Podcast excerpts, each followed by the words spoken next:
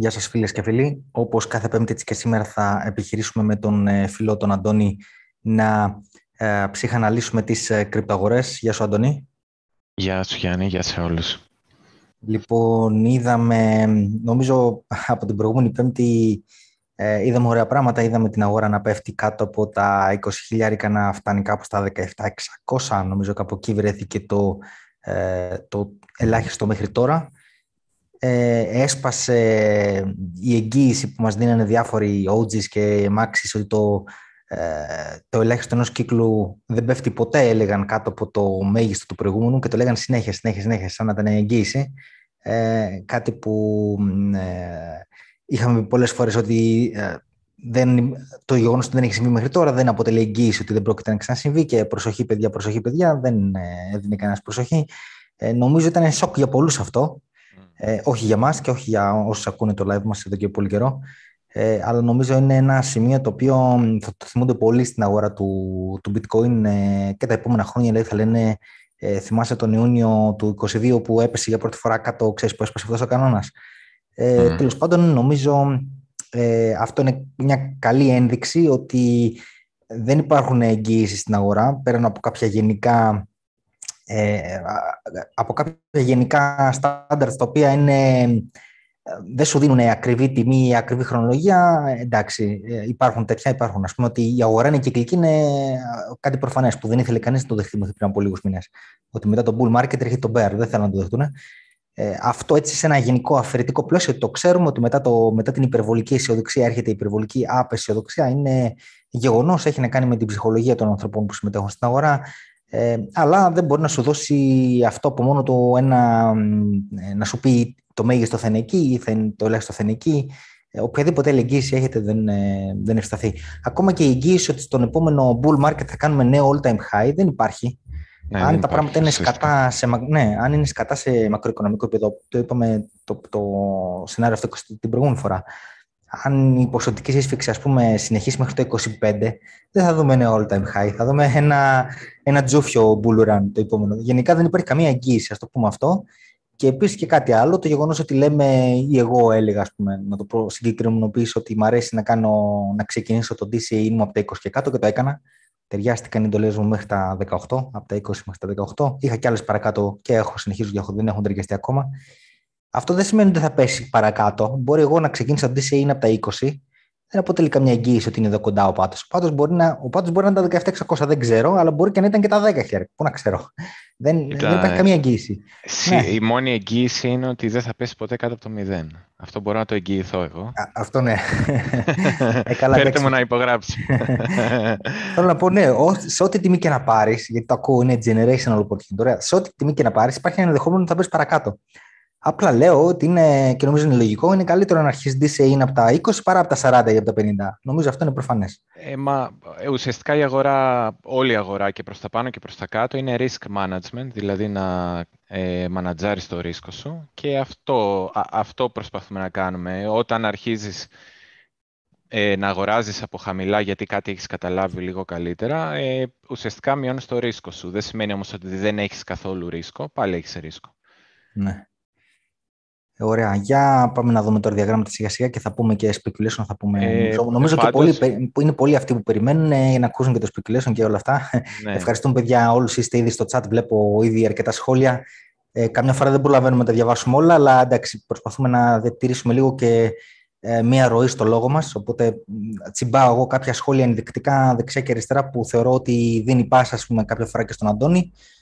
Ε, τα διαβάζουμε όλα πάντως, έστω και μετά τα διαβάζουμε όλα. Ναι.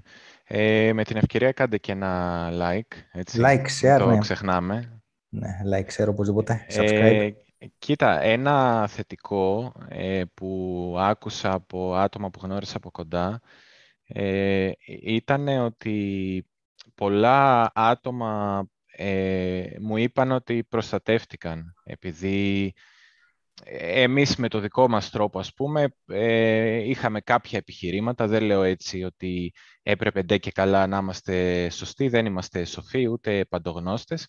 Απλά με, το, με τα δικά μας επιχειρήματα και την ανάλυση, κάποια, κάποιοι άνθρωποι θεώρησαν ότι έχει μία βάση και εγώ ένα πράγμα που χάρηκα πολύ είναι άκουσα πολλά άτομα ας πούμε, που μου είπαν ότι βοηθήθηκαν από αυτό και γλίτωσαν το να αγοράσουν πολύ ψηλά. Ε, γιατί έχω ακούσει πάρα πολλές περιπτώσεις που είναι όλοι από πολύ επάνω, από, πάνω από τα, από τα 28 και πάνω, ας πούμε. Ναι, ναι, γιατί υπάρχει και η καραμέλα να το πω αυτό που σου λέει ε, έπεσαν οι τιμές πολύ, είναι ευθυνές, ε, ωραία, λέει ευκαιρία συνέχισε DCE παρακάτω, ωραία, δεν διαφωνώ σε αυτό, αλλά αν έχεις τις αρχές του DCE είναι από τα 50 και από τα 40, ενδεχομένως τώρα να έχεις εξαντληθεί, να μην έχεις άλλα να βάλεις, ρε αδερφέ. Ε, εξαντλήθηκες. Mm. Δεν μπορεί να λέει κάποιος τόσο εύκολα, ωραία, συνεχίζει το DCE και να ξεπερνάει το, το γεγονός ότι δεν περίμενε να φτάσουμε ποτέ εδώ πέρα. Mm. Είναι, ε, πρόβλημα. Ναι, και, και ακόμα και εμείς έτσι, τώρα εγώ να πω την αλήθεια αυτή τη στιγμή ε, γενικά νιώθω πολύ περισσότερο ε, γενικότερα, όχι για short term, όχι για ξέρω εγώ, τις επόμενες μέρες ή ώρες, αλλά γενικότερα νιώθω πολύ περισσότερο αισιόδοξος και μπούλης από ότι ήμασταν πριν από ένα μήνα. Πριν από ένα μήνα θα έλεγα, ε, ε, γράφανε να μπούμε στα alts, να αγοράσουμε, να κάνουμε, το, το γράφαν κάποιοι στο chat συνέχεια και λέγαμε έχουμε κουραστεί να το λέμε όχι, όχι, όχι, όχι. Ακόμα δεν θα σας πούμε στα alts. μην, μην χαίρεστε, μην προλάβετε να χαρείτε. Ε, αλλά ε, σίγουρα ε, είμαστε κι εμείς πιο bullish γιατί έχουμε φτάσει σε τιμές που εδώ και πέρα κι εμείς κοιτάμε να αγοράσουμε και ξέρουμε ότι μπορεί να φάμε ένα κουρεματάκι πιο κάτω, αλλά θεωρούμε ότι πλέον το ρίσκο του να μην έχεις καθόλου έκθεση αρχίζει και αυξάνεται. Οπότε κυνηγάμε να βρούμε κάποια entries και αν η αγορά μας δώσει κιόλας και κάνα relief rally, αν, και αυτό είναι ένα μεγάλο αν, ε, μπορεί ας πούμε εκεί να κάνουμε και ένα rebalance, δηλαδή ουσιαστικά αν καταλάβουμε ότι είναι ψεύτικο το rally λόγω κάποια χειραγώγησης αγοράς ή κάποιον, ε, κάποιας περίοδου που, πώς λέγαν στον Πρώτο Παγκόσμιο Πόλεμο, κανένα νέο, καλό νέο ας πούμε, να μην έχουμε άσχημα νέα, άρα λίγο η αγορά να μπορέσει ας πούμε, μετά από μια πολύ μεγάλη πτώση να ε, κάνει ένα relief, ένα, ένα rally ανακούφισης ουσιαστικά. Αυτό είναι και η έννοια, έτσι. Δηλαδή, μετά από πολύ ξύλο, να ανακουφιστείς. Ε, βρήκε πολλούς αγοραστές η αγορά σε ένα σημείο και κάνει ένα ράλι ανακούφισης. Ε, και κάποιοι ξεγελιούνται βέβαια μπαίνουν εκεί γιατί φομάρονται, πιστεύουν ότι δεν θα ξαναπέσει ποτέ, ότι αυτό ήτανε και θα κάνει V-shape recovery. V-shape recovery δεν υπάρχει. Ε, δηλαδή, αυτό το πράγμα δεν πιστεύω εγώ ότι μπορεί να το δούμε, έτσι. Ε, και να συνεχίσουμε μετά προς τα πάνω. Αυτό είναι που λέμε εμείς κάθε φορά, ότι θα κάτσει η τιμή σε ένα εύρος, οπότε κάποιοι όμως το πιστεύουν πολύ. Ε, το λένε συνέχεια και όλη την ώρα δείχνουν παραδείγματα το COVID crash. Το COVID crash πλέον, ε, αν είχε φωνή θα φώναζε, θα έλεγε «Ρε παιδιά σταματήστε πια μαζί μου, όπου με έχετε πρίξει COVID crash και COVID crash». Το COVID crash ήταν ένα γεγονός που από μόνο του δεν είχε διάρκεια ήταν ένα, μια μεγάλη αλλαγή, ας πούμε, εμφανίστηκε ένα μεγάλο... Και το ένα σημαντικό σοκ. Ήταν ένα ναι, ναι. Αυτό. Και το σημαντικό και το πιο σημαντικό από όλα είναι ότι ήταν δύο μήνες πριν από το halving event. Έτσι. Πάνω από όλοι περιμένουν το bull market. Ναι, ναι. Ναι, οπότε ήταν να καθαρίσει και λίγο την αγορά. Εντελώς, εντελώς διαφορετική περίοδος, έτσι, καμία σχέση. Ναι, ναι. Και ήταν και ένα καλό σημείο για να καθαρίσει η αγορά, για να αλλάξουν χέρια ακριβώς πριν το bull run και στις παραδοσιακές και σε εμάς, να αλλάξουν χέρια τα assets και να, να ξεκινήσει το bull run. Ναι. Ε, εδώ τώρα που είμαστε, ε, δεν ξέρουμε αν είναι ο πάτος. Ε, υπάρχει σίγουρα μία πιθανότητα να είμαστε πολύ κοντά. Ε, ε, τώρα η πιθανότητα να τον έχουμε δει ήδη υπάρχει. Εγώ θα έλεγα όμως ότι γενικά η αγορά έχει δείξει ότι ε, ε, θα πρέπει το volatility, μεταβλητότητα σιγά σιγά να πέσει και να, να κυλήσουμε λίγο προς τα κάτω, ίσως να κουμπίσουμε τον πάτο, να φτάσουμε πολύ κοντά ή και λίγο παρακάτω ή λίγο παραπάνω. Ναι. Οπότε γενικά είναι τιμές πιστεύω που θα τις ξαναδούμε αυτές που είδαμε, εκεί στα 17.600 χοντρικά. Έτσι νομίζω και εγώ. Αν θα τις πάσουμε δεν ξέρω, αλλά νομίζω θα τις ξαναδούμε. Λοιπόν, να ευχαριστήσουμε τον φίλο τον Alex Χαλ, ο οποίος ε, κάνει ένα super chat λέει από μια μπύρα μου αρέσει η γενική εικόνα των οικονομικών και δεν έκανα αγορές, άρα δεν έχασα χρήματα. Ευχαριστώ. Ε, μπράβο, φίλε, Άλεξ. Αν βοηθήσαμε και εμείς, είμαστε ακόμη περισσότερο χαρούμενοι. Αλλά όπως έχω ξαναπεί, οι τελικές αποφάσεις είναι πάντα δικές σας, άρα δικά σας τα καλά, δικά σας και τα άσχημα από τις κινήσεις που κάνετε. Ε, μια ερώτηση πριν αρχίσει να μας λέει για chart και τα λοιπά, από το Jace Away που λέει ότι έχει μια απορία για ποιο λόγο να προσπαθούμε να πιάσουμε το knife catching, δηλαδή να αγοράσουμε όσο πέφτει η τιμή και να μην αγοράσουμε στο consolidation. Ε, ε, τώρα... Μπορείς να το κάνεις. Ε, για μένα, αν είναι να δώσω εγώ μια πρώτη απάντηση, είναι μπορείς να το κάνεις. Μπορείς να περιμένεις και να αγοράσεις το consolidation. Και εγώ δεν βλέπω καμία περίπτωση για V-shape recovery. Απλά το consolidation καμιά φορά μπορεί να μην γίνει ακριβώς εκεί που είναι ο πάτος. Δηλαδή, mm. αν ο πάτος ήταν στα 17.600, δεν ξέρεις αν θα ξαναπάει εκεί πέρα. Μπορεί να μπορεί όχι και ενδεχομένως να χρειαστεί να αγοράσεις τα 19.500, ας πούμε, λίγο παραπάνω.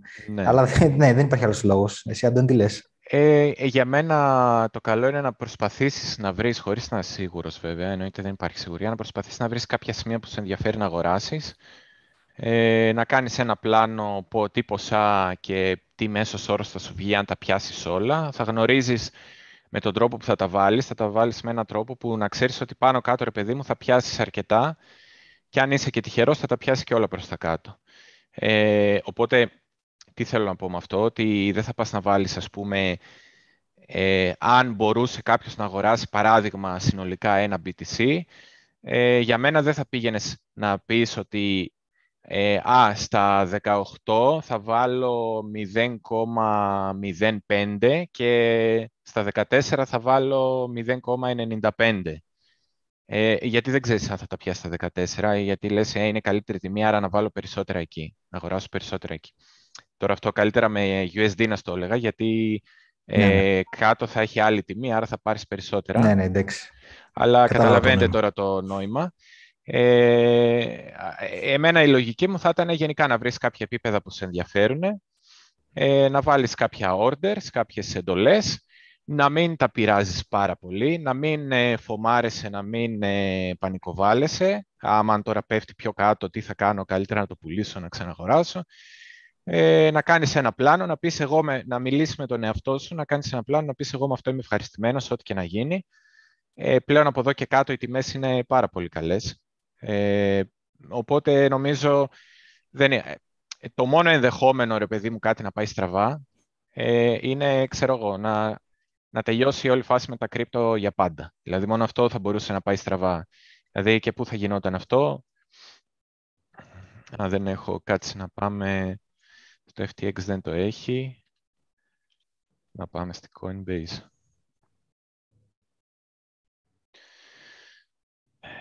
Κάνουμε και remove.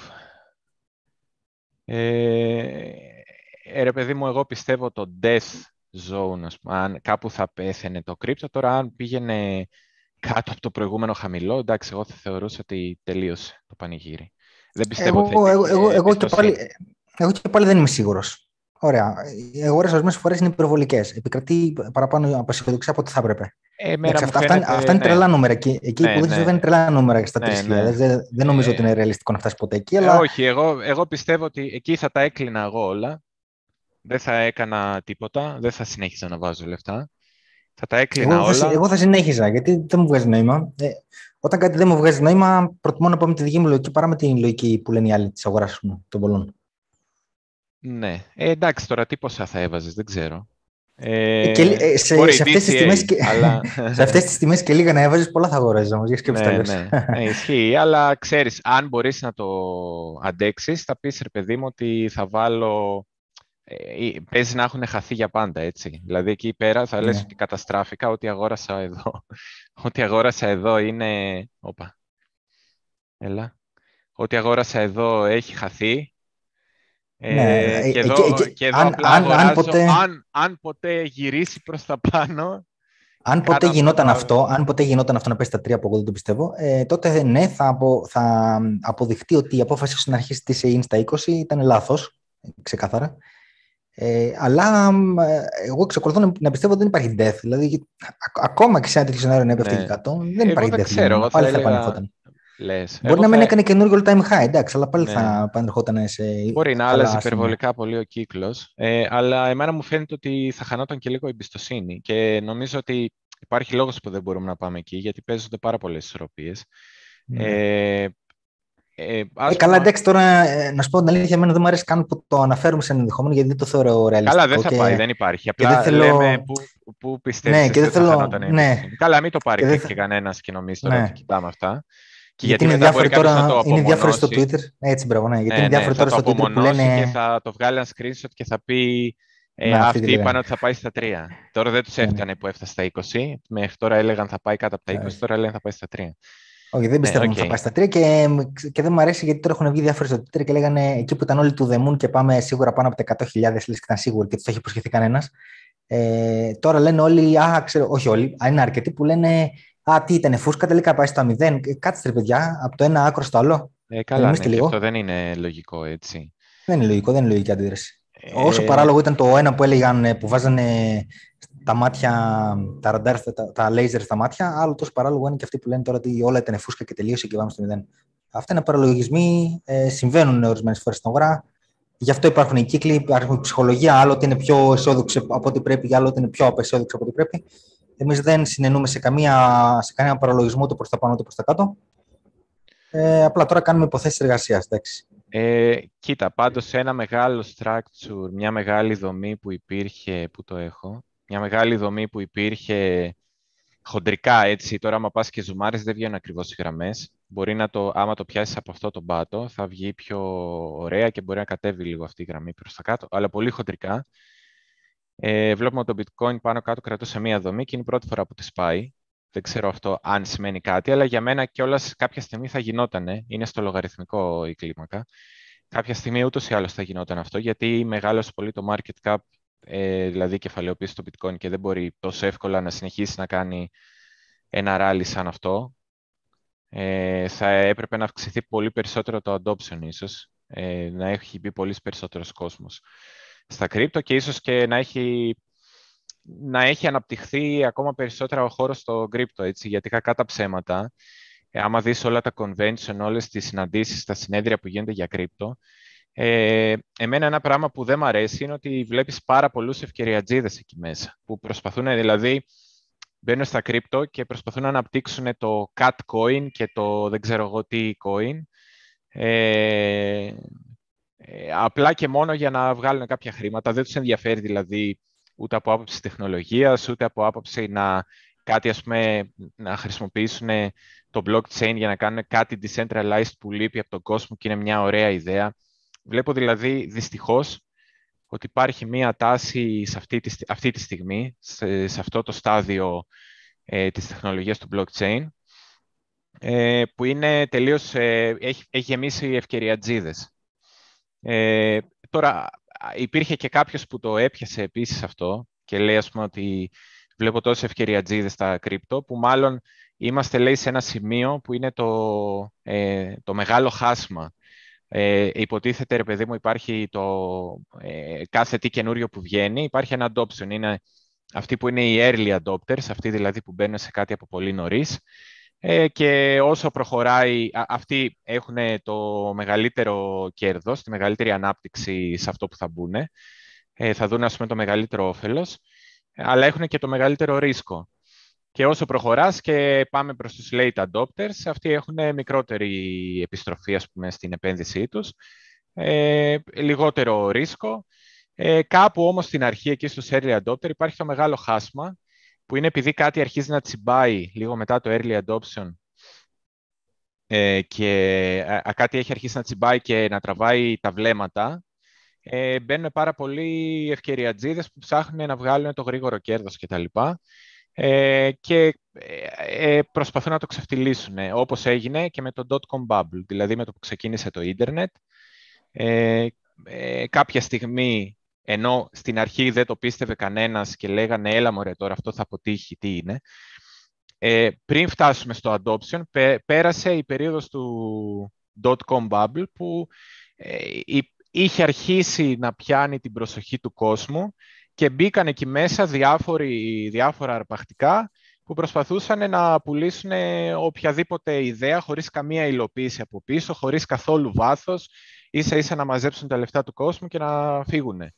Και ακριβώς αυτό το πράγμα το βλέπουμε να συμβαίνει και στα crypto και νομίζω σε αυτό το κύκλο με το πώς τρέξανε τα alts μπορεί κάποιος να πει ότι όντως έγινε αυτό. και στο 17 με τις Ειδικά, ε, ICOs. ειδικά, ειδικά μου με τα Metaverse, με τα Metaverse μου θυμίζει τώρα. Κάτι τέτοιο είναι. Ναι, και με τα Metaverse. Ε, ε, γενικά στο, στη, στο peak της ευφορίας ε, τρέξανε δηλαδή από, ε, από NFTs με, ξέρω εγώ, με τσουτσούνια και δεν ξέρω εγώ τι άλλο, μέχρι, δηλαδή τρελά πράγματα ρε παιδί μου, που δεν θα έπρεπε να υπάρχουν, κατάλαβες, δεν έχουν καμία λογική. Ναι, ναι. Ε, τρέ, τρέξανε πράγματα που δεν έχουν καμία λογική. Άρα μπορεί τώρα να είμαστε σε αυτό το μεγάλο χάσμα. Ε, μ' άρεσε δηλαδή αυτή η ιδέα που διάβασα και νομίζω υπάρχει και βιβλίο πάνω σε αυτό. Ε, κάτι νομίζω είχες πει εσύ, Γιάννη, ότι κάποιος έχει γράψει κάποιο βιβλίο πάνω σε αυτό; Ε, όχι, όχι, δεν το παίζω. Α, κάποιος, κάποιος άλλος το είχα δει. Ε, τέλος πάντων, που ουσιαστικά, ρε παιδί μου, κάποια στιγμή ε, θα γίνει μια πολύ πολύ μεγάλη διόρθωση, εκεί που θα νομίζουν όλοι, ας πούμε, ότι έλα μωρέ αυτό ήταν, τελείωσε, πάει, ε, άστο να φύγουμε. Και από εκεί και πέρα μένουν μόνο οι σοβαροί και αρχίζει, ας πούμε, κάπως ο χώρος να σοβαρεύει και όντως να αναπτύσσεται με έναν τρόπο που φέρνει και αποτελέσματα έτσι ουσιαστικά στο, στον κόσμο, στην οικονομία κτλ. κτλ. Γιατί κακά τα ψέματα, αυτή τη στιγμή που μιλάμε, ε, okay, μπορεί να πούμε ότι α, ξέρεις κάποια κράτη το υιοθέτησαν και μπλα μπλα μπλα κτλ. Αλλά εντάξει, σε πολύ μεγάλη κλίμακα δεν έχει ε, φέρει κάποια πολύ πολύ πολύ μεγάλη επανάσταση. Ακόμα και εταιρείες που το συζητάμε εμείς πολλές φορές, όπως η Strike που κάνει τις πληρωμές, βλέπεις ότι πήρε ένα ωραίο σύστημα decentralized και έβαλε Lightning Network Convos ε, private, δηλαδή private, ναι. κλειστούς, δικούς της. Ε, άρα ποιο το νόημα του decentralization από τη στιγμή που το πήρε αυτό μια εταιρεία, έκανε τους δικούς της κόμβους, τους έκλεισε να περνάνε συναλλαγές μόνο από εκεί για να μπορεί να πάρει τα φύση και να ζήσει. Και ε, ε, κατάλαβες, εκεί που το πάω είναι ότι έχουμε πολύ δρόμο ακόμα για να γίνει κάτι ε, ε πολύ, πολύ, πολύ επαναστατικό που θα αλλάξει τον πλανήτη. Ναι, καμία αμφιβολία γι' αυτό. Ε, και αυτή η δομή τώρα το ότι έχει σπάσει, ίσως να είμαστε και, και με τις οικονομικές συνθήκες όπως είναι τώρα, ίσως ε, να είναι και η ώρα του The Great Chasm, ας πούμε, του μεγάλου χάσματος και να δούμε κάποιες τιμές που εμείς ακόμα και τώρα δεν μπορούμε να τις υπολογίσουμε και να πέσουμε έξω. Δηλαδή, δεν ξέρω ποιες θα είναι αυτές τις τιμές, αλλά θα μπορούσε να συμβεί αυτό το γεγονός τώρα σε αυτή τη φάση ε, της ζωής των ε, κρυπτονομισμάτων. Ε, από εκεί και πέρα, ε, πάνω σε αυτό, να πω ότι έκανα και έτσι μια, ε, σε, σε άτομα που γνώρισα από κοντά, ε, έκανα έτσι μια δημοσκόπηση, ήθελα να δω πώς, ε, τι σκέφτεται το καθένας και λέω, ε, άσχετα αν μας έχεις παρακολουθήσει ή όχι, γενικά ρε παιδί μου, πού θα ήθελες, τι θα πίστευες ότι είναι ο πάτος και τα λοιπά, πού θα ήταν ο πάτος και ρώτησα και άτομα που είναι και πιο μάξις και άτομα που είναι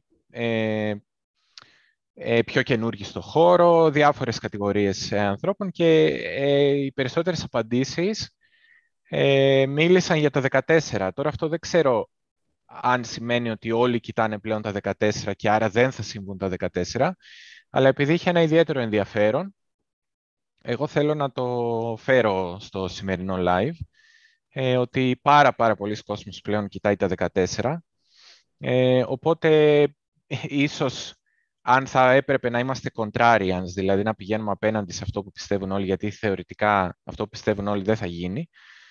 Ε, είναι αυτό ίσως που είπα και στο προηγούμενο, ότι ή δεν θα τα κουμπίσουμε ποτέ και δεν θα φτάσουμε κοντά, γιατί ε, αν θυμάστε, νομίζω στο προηγούμενο live δεν είχαμε σπάσει τα 20, είχαμε φτάσει στα 20-80, 20-0-80, κάπου εκεί.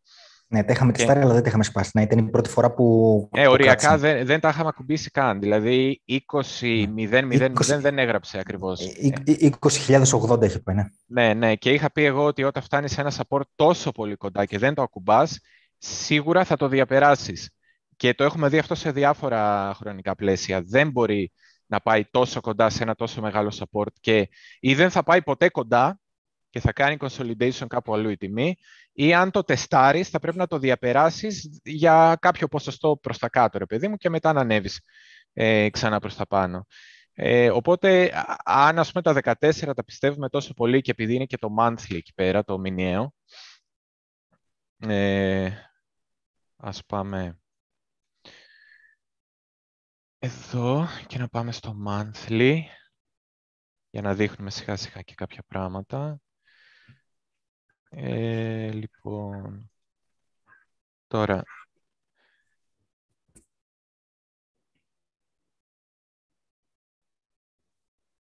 έχουμε τα πιο φανερά επίπεδα. Είχαμε και αυτό.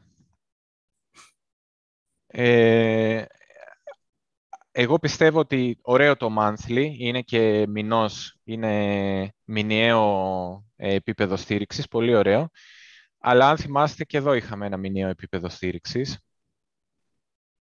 στα 35 και την πρώτη φορά που το ακουμπήσαμε δεν το ακουμπήσαμε οριακά, το διαπεράσαμε.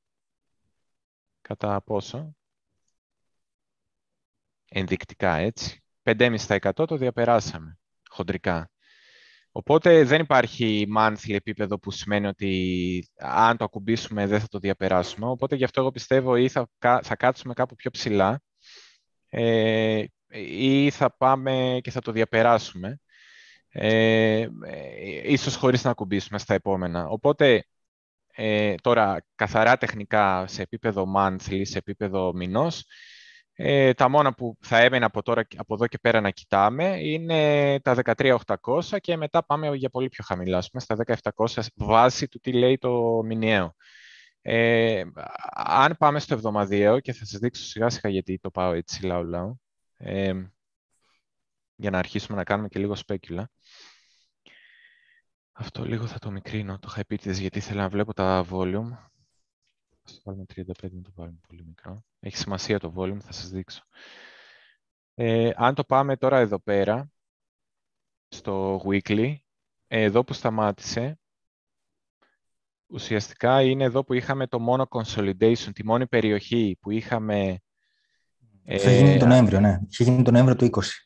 Ναι, που είχαμε κάποια κεριά ε, τα οποία ας πούμε να δείχνουν ε, ε, κάποια ε, παγίωση της τιμής πριν φύγει. Δηλαδή εδώ έπρεπε η αγορά να αποφασίσει τι θέλει να κάνει, ενώ βλέπω σε εβδομαδίο επίπεδο η αγορά μέχρι τότε ήταν ξεκάθαρα αποφασισμένη να κινηθεί προς τα πάνω. Εδώ έκανε μια στάση να δει αν θα βρεθούν πολιτές.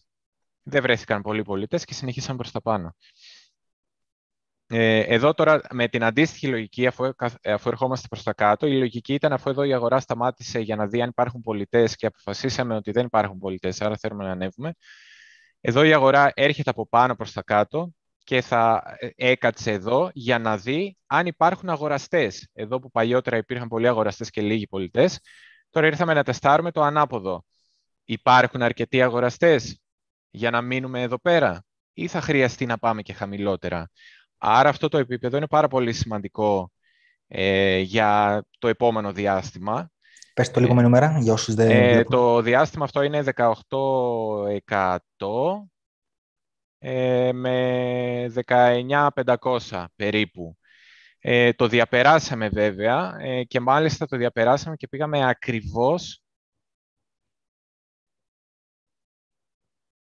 σε αυτό εδώ το week. Το week. Ακριβώς όμως, το έπιασε. Ε, να τα βάλουμε αυτά. βάλουμε λίγο διαφορετικά. Τα Wix, γιατί θα μας απασχολήσουν και έχουν, ε, έχουν ένα νόημα, θα τα δούμε. Ε, από εκεί και πέρα, σε εβδομαδιαίο επίπεδο, αν έπρεπε να βάλουμε μία άλλη οριζόντια γραμμή και να πούμε κάτι που μας ενδιαφέρει, ε, εντάξει, προφανώς δεν θα τη βάλω τη γραμμή, είναι εκεί που στα... γιατί είναι πολύ μικρή διαφορά. Αλλά μπορεί κάποιος να τη βάλει για να δει στα μικρά χρονικά πλαίσια. Δηλαδή, αν μπούμε μέσα στην ημέρα μετά, ε, να δούμε αν είχαμε εκεί κάποιο, κάποια επαφή. Ε, αυτά βασικά θα τα βάλω διαφορετικά.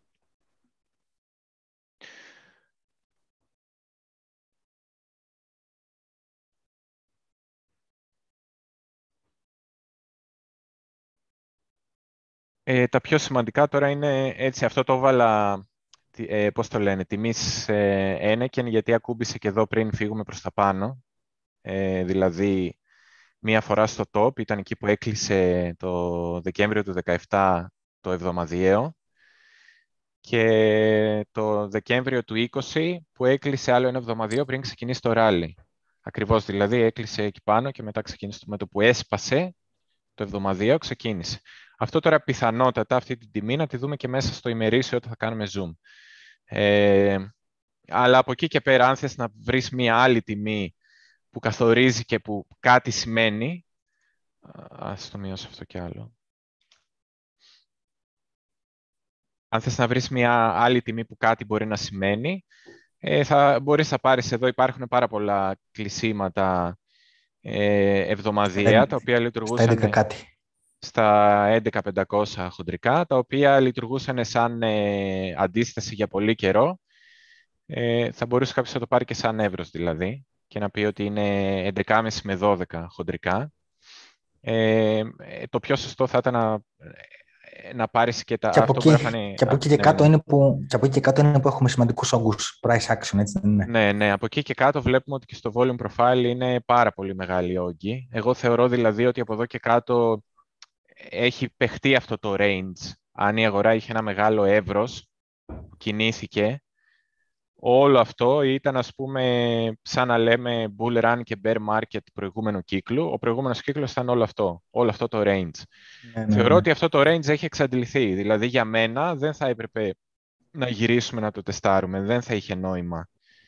Τώρα, ε, ε οπότε με, τα, με αυτά τα, από άποψη ε, τεχνικής ανάλυσης, εγώ θα θεωρούσα ότι οι πιθανότητες, γιατί με πιθανότητες μιλάμε στη τεχνική ανάλυση, οι πιθανότητες να γυρνούσαμε σε αυτό το εύρος, εγώ θα θεωρούσα ότι είναι πολύ μικρές. Γιατί θεωρώ ότι εδώ υπήρχε ένας πολύ, μεγάλο, πολύ μια μεγάλη διάρκεια ετών, στην οποία εξαντλήθηκε αυτό το εύρος. Αποφασίσαμε τι θέλουμε να κάνουμε. Όσοι θέλουν να πουλήσουν, πούλησαν. Όσοι θέλουν να αγοράσουν, αγόρασαν. Επισκεφτήκαμε όλες τις τιμές ε, πολλάκις. Δεν υπάρχει λόγος να επιστρέψουμε εδώ. Τώρα, αν λόγω μακροοικονομίας συμβεί κάτι ας πούμε, και επιστρέψουμε, okay, άλλο εκείνο. Τεχνικά όμως, εγώ θα έλεγα ότι εδώ που είμαστε αυτή τη στιγμή και όπως φαίνεται το διάγραμμα, εγώ θα περίμενα ε, αυτή η περιοχή να μην, ε, να μην τη βλέπαμε. Να βλέπαμε από εδώ και πάνω. Συμφωνούμε και για να ανακεφαλαιώσουμε, από άποψη τεχνικής ανάλυσης φαίνεται ότι γύρω στα 12 είναι το απόλυτο minimum, αλλά απ' την άλλη έχουμε πολλές φορές ότι η τεχνική ανάλυση ε, δεν λειτουργεί πάντα. Είναι ένα εργαλείο ε, λυψό, ας πούμε. Δεν, ε, πρέπει να λάβεις και άλλα πράγματα στην, ε, στην, ε, στην ανάλυση σου. Ναι. Ναι, ναι, γιατί οι αγορές συνδέονται και ο κόσμος, ε, ε, πολλά πράγματα επηρεάζουν τον κόσμο, όπως έχουμε δει μέχρι τώρα, Βέβαια. COVID, Βέβαια. αρρώστιες, πόλεμοι, ε, δεν και, για να πάμε, και για να πάμε λίγο και στο speculation, να επαναλάβω κάτι που είπα και την πρώτη φορά, ότι εγώ περιμένω τουλάχιστον ένα χτύπημα ε, να έρθει στα κρύπο, κρύπτο από τις ε, παραδοσιακές αγορές, από τις μετοχές. Τουλάχιστον ένα. Μπορεί να είναι και παραπάνω, δεν ξέρω, αλλά ένα το έχουμε σίγουρο. Ε, και το ερώτημα είναι, ωραία, αυτό το χτύπημα πού θα μας πάει, Όλα εξαρτώνται από πού θα είμαστε όταν θα ξεκινήσει το χτύπημα. Δηλαδή, αν θα είμαστε κάπου εδώ, δηλαδή τώρα τις τελευταίες μέρες κάνουμε ένα raging εκεί από τα 19,5 μέχρι τα 29,5, κάπου εκεί είμαστε τις τελευταίες μέρες, να το δεις. Δηλαδή, άμα ναι. είσαι στα 20 και σε χτυπήσει ο SP γιατί μια μέρα πέφτει 5%, ξέρω εγώ, πόσο θα πέσει 6%. Mm-hmm. Ε, σαν που γίνανε τέτοιες αντίστοιχες πτώσεις στο SP τις προηγούμενες μέρες; Αν γίνει μια τέτοια, σίγουρα τα κρύπτο θα πάνε παρακάτω, είναι 100% βέβαιο. Ε, αν ξεκινήσει λοιπόν τόσο από τα 20, έχει δρόμο να πέσει. Θα τεστάρει σίγουρα, θα, θα γίνει εκεί πέρα ένα τεστάρισμα του προηγούμενου low στα 17.600 και ενδεχομένως να πάει και παρακάτω. Αλλά αν έχει συμβεί πρώτα ένα μίνι ραλάκι, ξέρω εγώ, μέχρι τα 25 και όταν έρθει το χτύπημα σε βρει στα 25, θα πέσει από τα 25, αλλά πού θα πάει; Μπορεί να, να σταματήσει στα 19, μπορεί να σταματήσει στα 18, μπορεί να σταματήσει στα 20, ξέρω εγώ. Δηλαδή, ανάλογα με το πόσο ψηλά θα είσαι όταν θα σου έρθει η σφαλιάρα από τις συμμετοχές, γιατί μια σφαλιάρα θα σου έρθει σίγουρα, πιστεύω εγώ, ακόμα. Ε, από εκεί θα εξαρτηθεί το αν υπάρχει περίπτωση να πέσουμε σε καινούριο λόγο. Τώρα, αν σπάσει τα 17.600, δεν ξέρεις μετά που μπορεί να πάει. Μπορεί, εντάξει, λες, εσύ αυτό το, το, το δέχομαι, το ακούω αυτό που λες, ότι ή δεν θα τεστάρει τα 14 ή θα πέσει εύκολα παρακάτω, το δέχομαι. Αλλά μπορεί ας πούμε, να μην πάει στα 14 αδερφέ, μπορεί να σταματήσει η πτώση στα 16, στα 15-500, ξέρω εγώ. Ε, Κανείς δεν ξέρει από εκεί κάτω αν σπάω στα 17 κάτι. Ε, και οπωσδήποτε το 12 φαίνεται σαν κάτι πολύ μεγάλο, σαν ένα πολύ μεγάλο φράγμα, το οποίο ξαναλέω βέβαια δεν υπάρχει ποτέ κάποια εγγύηση. Γιατί μετά εξετάται και πόσες φαλιάρες θα φάσει και από τις ε, μετοχές. Είπα, με τη μία εντάξει. Με τη μία φτάνεις, αναλόγως που είσαι, μπορεί να κάνεις καινούριο low. Ε, αν σου έρθει και δεύτερη, μετά, κοντά μετά την πρώτη, σου έρθει και δεύτερη από τις μετοχέ, μετά μπορεί να πας ακόμη πιο κάτω. Δηλαδή, δεν ξέρουμε πόσε φαλιάρε θα έρθουν από εκεί. Ε, και μετά το άλλο είναι ότι δεν ξέρουμε ακόμα πόσα θέματα έχουμε με τους παίκτες των κρύπτο, που είναι καθαρά του crypto industry, ας πούμε, ε, όλους αυτούς, ξέρεις τώρα, τα hedge funds, τα, τις διάφορες εφαρμογές, τα διάφορα ανταλλακτήρια, ε, το USDT, δεν ξέρουμε, εδώ το USDT βλέπουμε ότι πέφτει κάθε μέρα τουλάχιστον 500 εκατομμύρια τη μέρα το market cap του. Είναι ναι. ε, φοβερό αυτό που συμβαίνει το USDT. Αυτό είναι ναι. στο εβδομαδιαίο. Ναι. Ε, ναι. Εδώ είναι το market cap. Ναι, ναι, είναι φοβερό. Έχει πέσει 7% σε μια εβδομάδα το market cap. Πέφτει, σου λέω, πέφτει τουλάχιστον 500 ε, εκατομμύρια τη μέρα. Ε, το οποίο είναι πολλά. Ε, δεν ξέρω και από εκεί τι μπορεί να έρθει. Δηλαδή, αν σκάσει ένα USDT, δεν ξέρω μετά ποιος. Ε, μετά μπορεί να έχουν προβλήμα, προβλήματα ανταλλακτήρια, μπορεί να πέσει ανταλλακτήρια, δεν ξέρω. Α, δεν λέω τι θα γίνει. Μπορεί να πέσει το USDT και να πέσει κάποιος άλλος. Ε, απλά δεν ξέρουμε. Είπα και την προηγούμενη φορά ότι δεν ξέρουμε τι σκελετούς έχουν στην τουλάπα τους. Άρα υπάρχουν δύο ε, πλευρές από τις οποίες μπορεί να φάσει χτύπημα. Η μία είναι από τις συμμετοχές που εγώ θεωρώ ότι έχουμε τουλάχιστον ένα χτύπημα και η άλλη είναι από τους διάφορους παίκτες των κρυπτονομισμάτων που τους βρήκε η πτώση με μεγάλο leverage και κάνουν τώρα γίνεται deleverage, κάνε margin calls και τέτοια. Επειδή δεν ξέρουμε πόσα χτυπήματα συνολικά θα φας και δεν ξέρεις το κάθε χτύπημα που θα σε βρει, δηλαδή από ποια κορυφή θα σε βρει και θα σε ρίξει, γι' αυτό δεν μπορείς να είσαι και 100% σίγουρος ότι θα γίνει καινούριο λόγο ή θα. Μπορεί, ξέρω εγώ, να ξανατεστρέψει τα αριθμό 17 και να μην γίνει καινούριο λόγο ε, μπορεί, μπορεί και όχι, μπορεί και να σπάσουν. Δεν μπορείς να ξέρεις από εδώ και πέρα. Δηλαδή, από εδώ και πέρα τα πράγματα δεν είναι τόσο εύκολα όσο πριν. Δηλαδή, ναι. ε, όταν είμαστε στα 30 και σας λέγαμε ότι θα πάμε στα 20 για να τα στάρουμε, ε, ήταν σαν να κλέβουμε εκκλησία, εντάξει.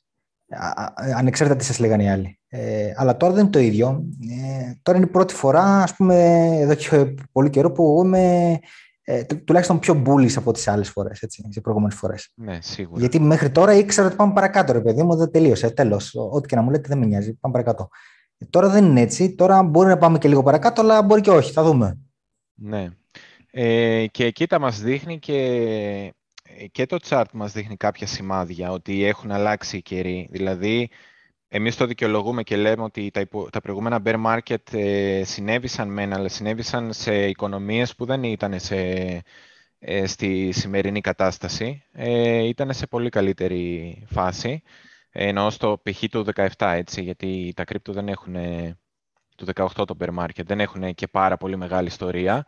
Ε, ξεκίνησαν μετά το ε, crash του real estate, οπότε δεν είδανε στη ζωή τους ε, κάποιο πολύ μεγάλο παγκόσμιο, ε, παγκόσμια ύφεση, πολύ μεγάλη.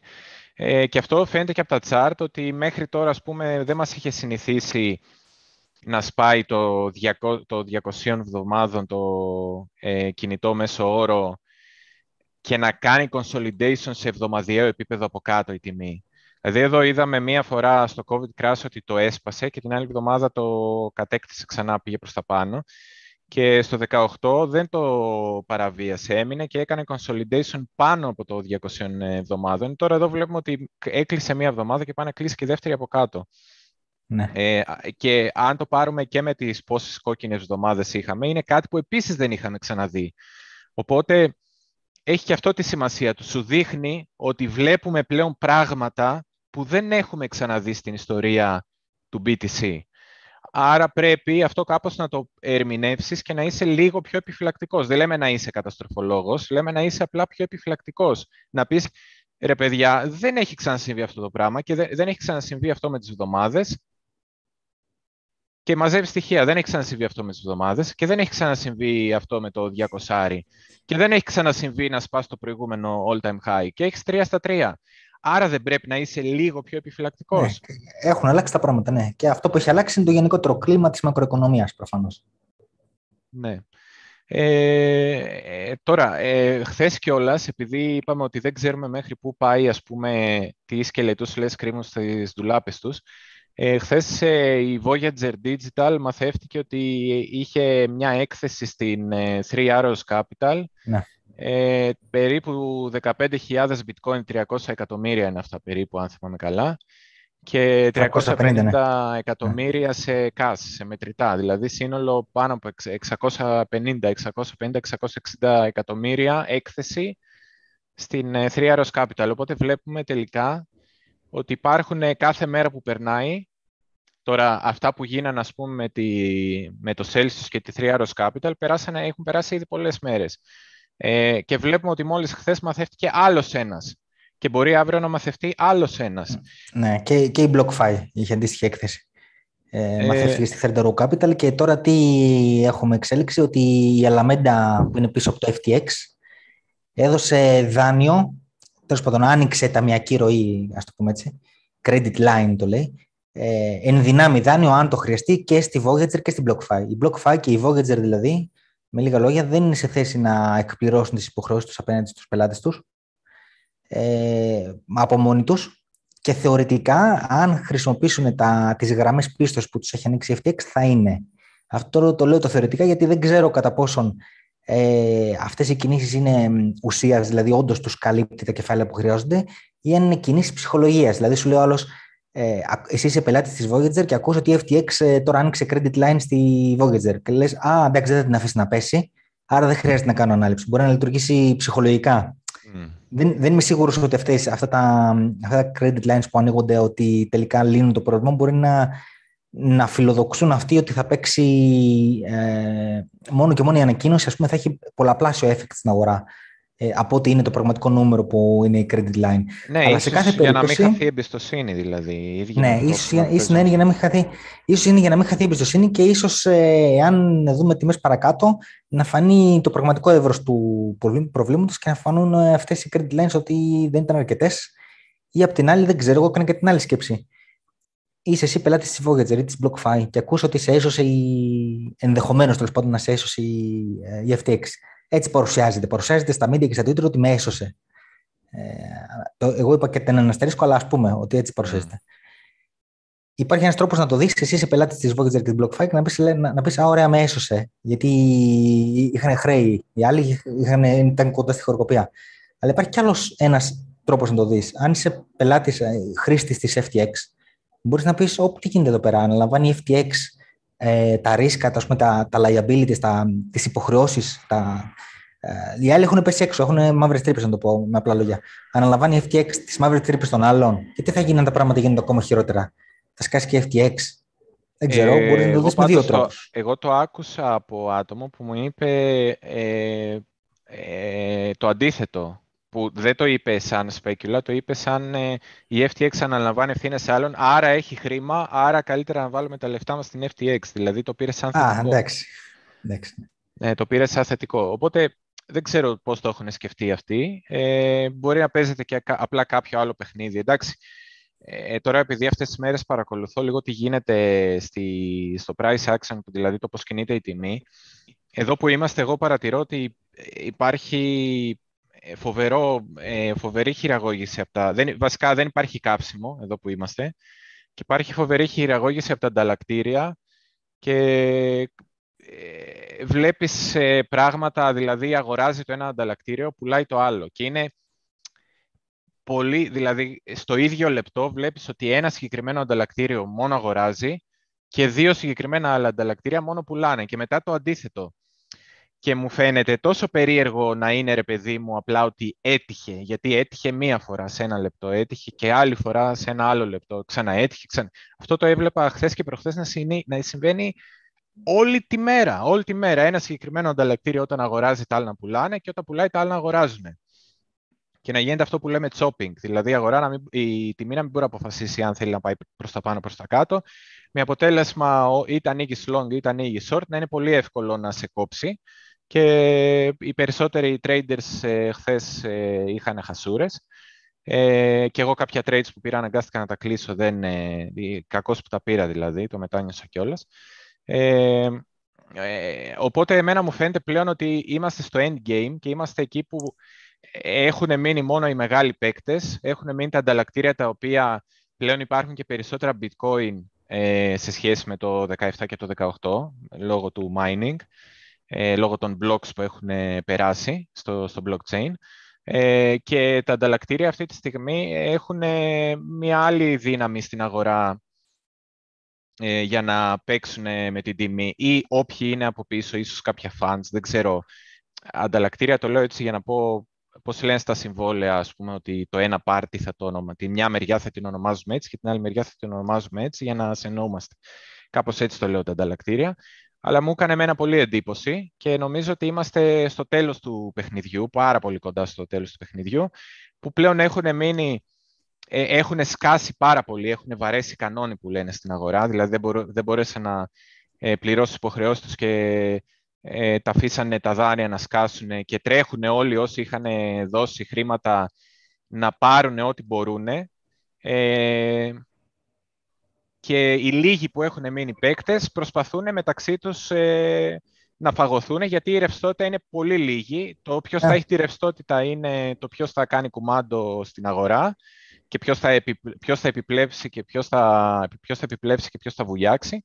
Και νομίζω ότι αυτό γίνεται αυτή τη στιγμή. Άρα για μένα αυτό λέει ότι είμαστε πάρα πάρα πάρα πάρα πολύ κοντά. Τώρα το πάρα πάρα πολύ κοντά δεν σημαίνει ότι, δεν θα, ότι αποκλείεται να πάμε πούμε, στα 13.800, ότι δεν υπάρχει περίπτωση, αλλά είναι πάρα πολύ κοντά. Ακόμα και αυτό να πούμε, είναι πολύ κοντά. Είναι ένα 30% σε σχέση με τα από που ήρθαμε από τα 70 σχεδόν από τα 69. Είμαστε πάρα πολύ κοντά. Κοίτα, η ουσία, ναι, για μένα η ουσία είναι ότι αν ε, μείνουμε κάπου εδώ, ας πούμε, δεν δούμε καινούριο low, ε, τότε θα λειτουργήσει, δεν θα μάθουμε ποτέ ε, τι liabilities είχαν οι διάφοροι παίκτες ε, και θα καταγραφεί ας πούμε, στη συνείδηση όλων ότι α, ο μεγάλος Σαμ ε, από το FTX που μας έσωσε όλους και είναι ο θεός μας και ο σωτήρας μας.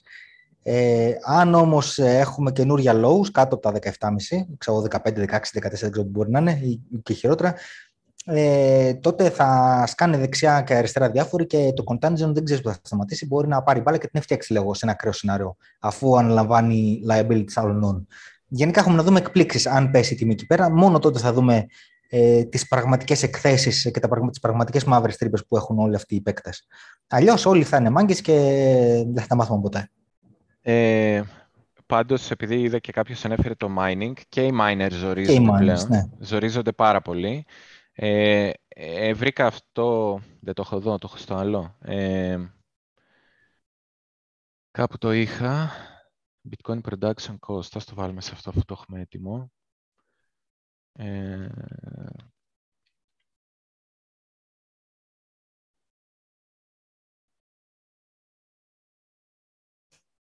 γιατί δεν ανοίγει εδώ. Θα το βάλουμε στο άλλο τότε, αφού δεν μας θέλει. Όχι. Πού το είχα παιδιά, μήπως βγαίνει στο daily. Ναι, στο daily βγαίνει.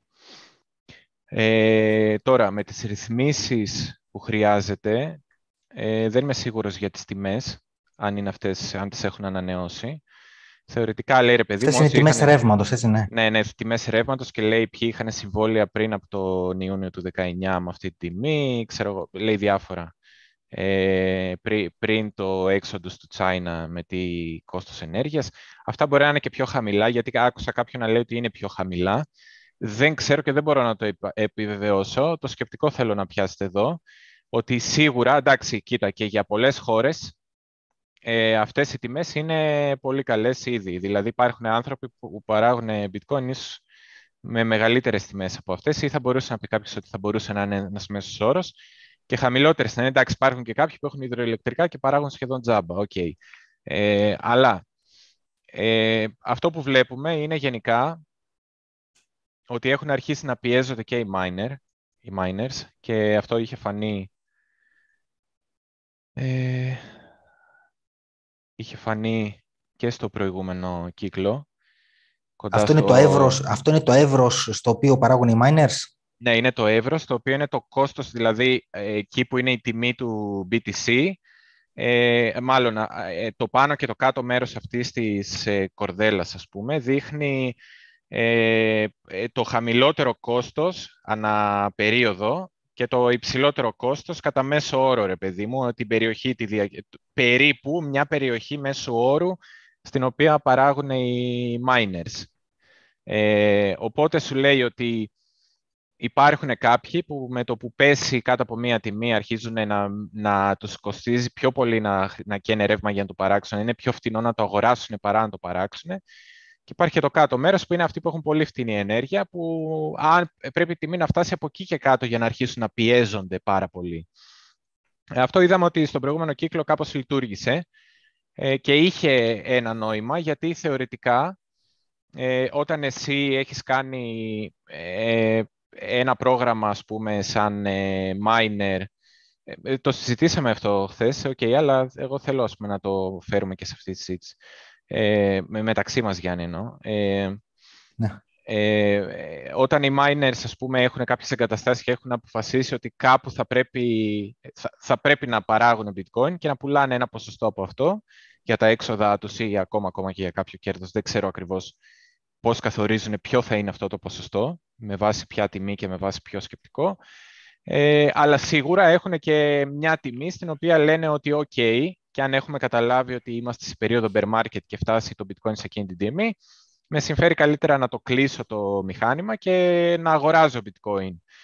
Ή να μην αγοράζω κατευθείαν, να αρχίσω να αγοράζω όταν πέσει ακόμα λίγο. Δεν ξέρω ακριβώς πώς σκέφτονται. Αυτό είναι, σε αυτό επάνω μπορεί να γίνει συζήτηση μιας ώρας. Δεν θέλω να μείνουμε εκεί. Θέλω να μείνουμε ότι κάποια στιγμή κάποιος miner θα αναγκαστεί να το κλείσει γιατί τον συμφέρει πιο πολύ να το αγοράζει παρά να το παράγει. Ναι. Ε, για την ώρα αυτό που διαβάσαμε είναι ότι οι public miners, οι public είναι αυτοί που είναι στο χρηματιστήριο, πούμε, είναι στο Nasdaq. Ναι. Οι μεγάλες εταιρείες, οι μεγάλοι miners, ας πούμε, είναι κάμποσοι που είναι στο χρηματιστήριο ε, των Ηνωμένων Πολιτειών. Ε, αυτοί είναι υποχρεωμένοι να δηλώνουν το, τις κινήσεις τους και ε, μάθαμε ότι το Μάιο πουλήσανε όλα τα bitcoin τα οποία παρήγαγαν. Το οποίο δεν συμβαδίζει με το τι κάνανε τώρα, γιατί μέχρι τώρα πουλάγανε ένα 20-30% από τα bitcoins τα οποία παρήγαγαν για να καλύψουν τα έξοδά τους και τα υπόλοιπα τα κρατάγανε. Ναι. Το Μάιο τα πουλήσαν όλα και δεν ξέρω, τον Ιούνιο μάλλον λογικά πιθανόν κάτι αντίστοιχο να κάνουν. Ε, εμένα το ότι τα πουλάνε όλα τώρα, ενώ έχει πέσει η τιμή, μου λέει ότι ε, ίσως το κόστος να είναι ήδη πάνω από, το, ε, πάνω από την τιμή του bitcoin, οπότε σου λέει, παράδειγμα, η τιμή είναι στα 2300, αυτός έχει κόστος 22. Σου λέει, γιατί να, πουλά, γιατί να βάζω το κόστος μου από τα μετρητά που έχω στην άκρη, τα οποία είμαστε σε δύσκολη φάση στην αγορά, στην παγκόσμια οικονομία και θα πρέπει εγώ να έχω μετρητά. Θα πρέπει να έχω δολάρια στις τσέπες μου, γιατί όταν θα βρεθούν οι ευκαιρίες και θα πρέπει να μπω στις αγορές, θα θέλω δολάρια για να μπω. Ενώ το bitcoin αυτή τη στιγμή είναι ένα risk asset, είναι ένα, ε, ένα asset που έχει μεγάλο ρίσκο και specula, οπότε η τιμή του θα πιεστεί ενδεχομένως και πιο χαμηλά. Άρα, γιατί να το κρατάω και να βάζω τα καλά μου τα δολάρια, αφού είναι δύσκολη η μακροοικονομική κατάσταση. Θα πουλάω το bitcoin και τη διαφορά αυτά τα δύο χιλιάρικα, το πουλάω το bitcoin ας πούμε στα 2300 και τα 1700 τα βάζω από την τσέπη μου. Αλλά το πουλάω όλο το bitcoin, άρα γι' αυτό πουλάνε 100% και ίσως να βάζουν και κάτι από την τσέπη τους, ίσως και όχι. Δεν ξέρω πού είναι το κόστος τους. Με αυτή τη λογική όμως, αυτοί που τα πουλάνε γίνονται forced sellers. Ναι. Δηλαδή υποχρεω... υποχρεωμένοι να πουλήσουν γιατί είναι το πιο αποδοτικό και το πιο, πιο safe τρόπος να περιορίσουν τη ζημιά τους, τη χασούρα τους αυτή τη στιγμή με το να πουλάνε BTC το οποίο αύριο μπορεί να πέσει κι άλλο ε, και να ε, κρατάνε το fiat που ε, είναι καλύτερα ας πούμε, να το έχουν και να το χρησιμοποιήσουν κάπου αλλού αργότερα ή ακόμα, ακόμα αν πέσει ακόμα, ακόμα περισσότερο η τιμή, να έχουν Fiat έτσι ώστε να κλείσουν και τα μηχανήματα και να αγοράσουν με το Fiat. Να μην ξοδεύουν το Fiat τώρα και όταν θα πέσει και άλλο τιμή και θα κλείσουν τα μηχανήματα, να μην έχουν ούτε να παράγουν bitcoin ακριβό, ούτε να έχουν Fiat να αγοράσουν bitcoin. Δεν το θέλουν αυτό, άρα κρατάνε Fiat και πουλάνε, αναγκάζονται να πουλήσουν bitcoin. Αφού αναγκάζονται να πουλήσουν bitcoin, είναι οι ίδιοι ουσιαστικά πιέζουν την τιμή να πέσει. Γιατί αυτοί πουλάνε με το που το παράγουν, αυτή τη στιγμή το πουλάνε. Αφού σου λέω ότι 100% από ό,τι παράγουν το πουλάνε, που σημαίνει ότι το κρατάνε, το πουλάνε κατευθείαν. Άρα, όποια και να είναι η τιμή, δεν πάνε να είναι 2300, 2300 σε αυτή τη market price. Τώρα, market price, τώρα, ναι. Άρα, τι σημαίνει ότι έχω περισσότερους sellers για τα 2300. Και αν δεν βρεθεί αγοραστής εδώ πέρα, η τιμή θα πέσει, θα πάει στα 19. Όλοι το πουλάνε, γιατί πρέπει να το πουλήσουν market, στο spot αν δεν βρεθούν αρκετοί αγοραστές, θα πιεστεί κι άλλο η τιμή. Και μέχρι πού θα πιεστεί αυτή η τιμή; Εμένα το σκεπτικό μου είναι ότι κάποια στιγμή και ο miner πουλώντας θα πει «OK, από εδώ και πέρα έχει πέσει τόσο πολύ η τιμή που καλύτερα να κλείσω το μηχάνημα». Άρα να μην παράγω άλλο bitcoin και να μην χρειάζεται να το πουλάω για να βγάλω τα έξοδά του και να έχω και χασούρα, Άρα κατευθείαν αυτός που ήταν forced seller πάβει να υπάρχει σαν seller και εξαφανίζονται sellers, εξαφανίζονται πολιτές από την αγορά. Άρα μειώνεται το selling pressure, άρα η τιμή αρχίζει ενώ πέφτει, ενώ πέφτει ας πούμε, με πολύ ραγδαίο ρυθμό, αρχίζει και κάνει μια ε, κοιλιά. Ναι. Και σιγά σιγά αρχίζει να φαίνει το πάτος. Εκεί που θα αρχίσει να κάνει κοιλιά, μπορεί οι ίδιοι που κλείσαν τα μηχανήματα να πούνε «Ωραία, πού είναι το break-even μου, είναι στα 22,5. Εδώ ανοίγω τα μηχανήματα ξανά». Εδώ φαίνεται ότι όλοι έχουν εξαντληθεί. Όσοι είμαστε miners έχουμε εξαντληθεί και έχουν φύγει όλοι οι for sellers, αυτοί που πουλούσαμε με το ζόρι για να καλύψουμε τα έξοδά μας. Άρα, παιδιά, μάλλον αρχίζουν να κλείνουν και οι άλλοι miners στα μηχανήματα, αρχίζει να μειώνει η πίεση και έχω ακούσει, γι' αυτό λέω εγώ πολλές φορές, ότι για μένα ο πάτος έχει να κάνει πιο πολύ με το πού θα σταματήσει το selling pressure παρά με το πού θα βρεθεί αγοραστής. Και το είπαμε ένα παράδειγμα για να γίνει πιο κατανοητό. Ε, αγοραστές σε όλο το bear market υπήρξαν παντού. Εδώ πάνω υπήρξαν άπειροι αγοραστές, σε όλες τις τιμές. Εδώ υπήρξαν άπειροι αγοραστές, εδώ υπήρξαν πολλοί αγοραστές. Sellers όμως θα σταματήσουν, δηλαδή και στα χαμηλά και εδώ να πάμε θα υπάρχουν αγοραστές εκεί που θα σταματήσει και μάλιστα σκεφτείτε ότι εδώ έχουν εξαντληθεί πολλοί αγοραστές και εδώ έχουν εξαντληθεί πάρα πολλοί αγοραστές. Και εδώ πολλοί, πάρα πολλοί αγοραστές. Άρα οι αγοραστές είναι ήδη εξαντλημένοι. Άρα με όλο αυτό το σκεπτικό, εγώ λέω ότι ο πάτος δεν βρίσκεται όταν θα βρεθούν αγοραστές. Ο πάτος βρίσκεται όταν σταματά να υπάρχουν πολιτές. Και κάπως έτσι κολλάει όλο το puzzle στο δικό μου το μυαλό. Ε, και κάποια στιγμή αυτό θα σκεφτούν και οι miners και θα πούνε «Α, άρχισε η τιμή να καμπουριάζει εδώ να κάνει μια κοιλιά». Άρα, μάλλον πάτος. Για να κάνω λίγο DCA. Μπορεί ρε παιδί μου εδώ να κάνει μια κοιλιά και μετά να φύγει κι άλλο λίγο κάτω και να κάνει άλλη κοιλιά και να είναι εκείνος ο πάτος. Α κάνω εγώ DCA, γιατί κάτι φαίνεται εδώ να σχηματίζει ένα πάτο. Α κάνω DCA. Οπ, αυτοί γίνανε και αγοραστές ξαφνικά. Εκεί που ήταν sellers, πολιτές, έγιναν και αγοραστές. Άρα δίνουν μια όθηση στην τιμή να ανέβει. Ε, είναι, είναι, είναι, δύσκολο τώρα να μετατραπούν αυτοί οι αγοραστές γιατί όσο κρατάει και το γενικότερο μακροοικονομικό ε, κλίμα. Ναι, απλά θέλω να πω ότι κάποια στιγμή μαζί με τα μάκρο, μαζί με το ένα, μαζί με το άλλο θα βρεθεί μια τιμή που θα έχουν εξαντληθεί οι πολιτές ναι. και θα είναι και λίγο καλύτερη η κατάσταση για να πάρει κάποιος το ρίσκο να πει είναι Ξέρεις τι, η οικονομία δεν είναι πάρα πολύ καλή, αλλά το ρίσκο μου έχει πέσει πάρα πολύ αυτή τη στιγμή. Το bitcoin είναι ας πούμε στα 10... Κάτσε θα το πω συμβολικά. Είναι στα 15.770, θα πω εγώ. Ναι. Το bitcoin είναι στα 15.770.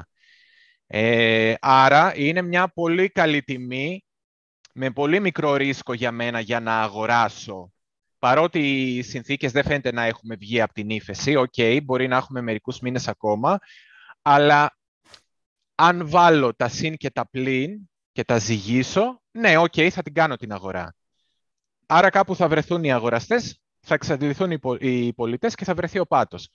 Σίγουρα κάπως έτσι θα βρεθεί ο πάτος για μένα ε, και πιστεύω ότι από εδώ και πέρα, κάθε μέρα που περνάει, πλησιάζουμε όλο και πιο κοντά και βλέπουμε ας πούμε ότι ήδη έχει έρθει η αγορά πολύ κοντά στα ωριά της. Είτε μιλάμε για ε, ε, funds, institutions κτλ. είτε μιλάμε για miners. Φαίνεται ότι όλοι οι μεγάλοι παίκτες έχουν αρχίσει να φτάνουν πολύ κοντά σε μια περιοχή που όσον είναι αφορά τους, το endgame. Όσον ναι. αφορά τους μεγάλους παίκτες, δεν είμαι τόσο αισιόδοξο εγώ, γιατί όσοι προέρχονται από τις παραδοσιακές αγορές, θεωρώ, θεωρώ ότι οι μετοχές θα πέσουν σίγουρα κι άλλο παρακάτω και αυτοί θα επηρεαστούν έτσι. Δηλαδή, είναι, αυτοί εξακολουθούν να είναι σε risk off mode. Ε, όσον αφορά τους παίκτες που είναι μόνο στα κρύπτο, αυτοί νομίζω ακόμα γλύφουν τις πληγές τους ε, και έχουν πόλεμο μεταξύ τους παρά κοιτάνε να, αγορά, να κάνουν αγορές και τέτοια. Ε, δεν νομίζω ότι από εκεί πέρα υπάρχει ε, μέχρι να γυρίσουν τα μακροοικονομικά ας πούμε, και να γυρίσουν προς τα πάνω, να, να τελειώσει η πτώση των μετοχών και να γυρίσουν προς τα πάνω οι μετοχές, δεν νομίζω ότι υπάρχει πίεση αγοράς από εκείνη την πλευρά ή σταματημός στο, στην πλευρά της πώλησης. Ε, τώρα όσον αφορά τους μικροεπενδυτές, τα κρύπτο νομίζω είναι μικρό το ποσοστό αυτών που περιμένουν να τοποθετηθούν τώρα. Νομίζω ότι περισσότερο είναι εξαντλημένοι γιατί ξεκίνησαν το DCA από τα 50 και Μάλλον μερικοί δεν σταμάτησαν να βάζουν ποτέ, κάναν buy the dip γιατί νομίζαν ότι είχαν ακόμα bull run. Και τα τελευταία λεφτά που είχαν ενδεχομένως τα βάλαν στα 30 γιατί πιστέψανε τις εγγυήσεις ότι το bitcoin δεν θα πέσει ποτέ κάτω από 30. Θα θυμάσαι ότι δεν θα σπάσει ποτέ η mm. μεγάλη δομή της αγοράς και αυτό έχουμε ακόμα bull run. και θα πάμε στα 100 μέχρι το τέλος του χρόνου, θυμάστε τι λέγανε. Ναι. Ε, νομίζω είναι μικρό μέρος της αγοράς που έχει κρατήσει καύσιμο στην άκρη. Εν τω μεταξύ είναι και ο πληθωρισμός που έχει ανέβει ε, και δεν του μένουν στο τέλος του μήνα κάποιους που κάνανε ένα μικρό DCA, ότι τους έμεινε στο τέλος του μήνα. Δηλαδή, οι γενικότερες συνθήκες είναι λίγο δύσκολες. Δεν νομίζω ότι υπάρχουν ε, τεράστια κεφάλαια που περιμένουν πώς και πώς να μπουν. Δηλαδή, ακόμα και αυτοί που έχουν, οι μεγάλοι παίκτες, επειδή είναι σε risk off mode, περιμένουν ε, το πράσινο σήμα από, τα, από τις μετοχές. Ναι, κοίτα, μπορεί και όλα να βλέπουν και ότι αυτή τη στιγμή γίνεται σφαγή με funds που, δηλαδή ακόμα και ένα υγιές ε, fund, κάποιος που να θέλει να επενδύσει, μπορεί να βλέπει ότι αυτή τη στιγμή γίνεται μια μεγάλη σφαγή μεταξύ funds για το ποιος θα τελικά θα πάρει τη ρευστότητα για να επιβιώσει και ποιοι θα κατρακυλήσουν, θα, θα καταλήξουν.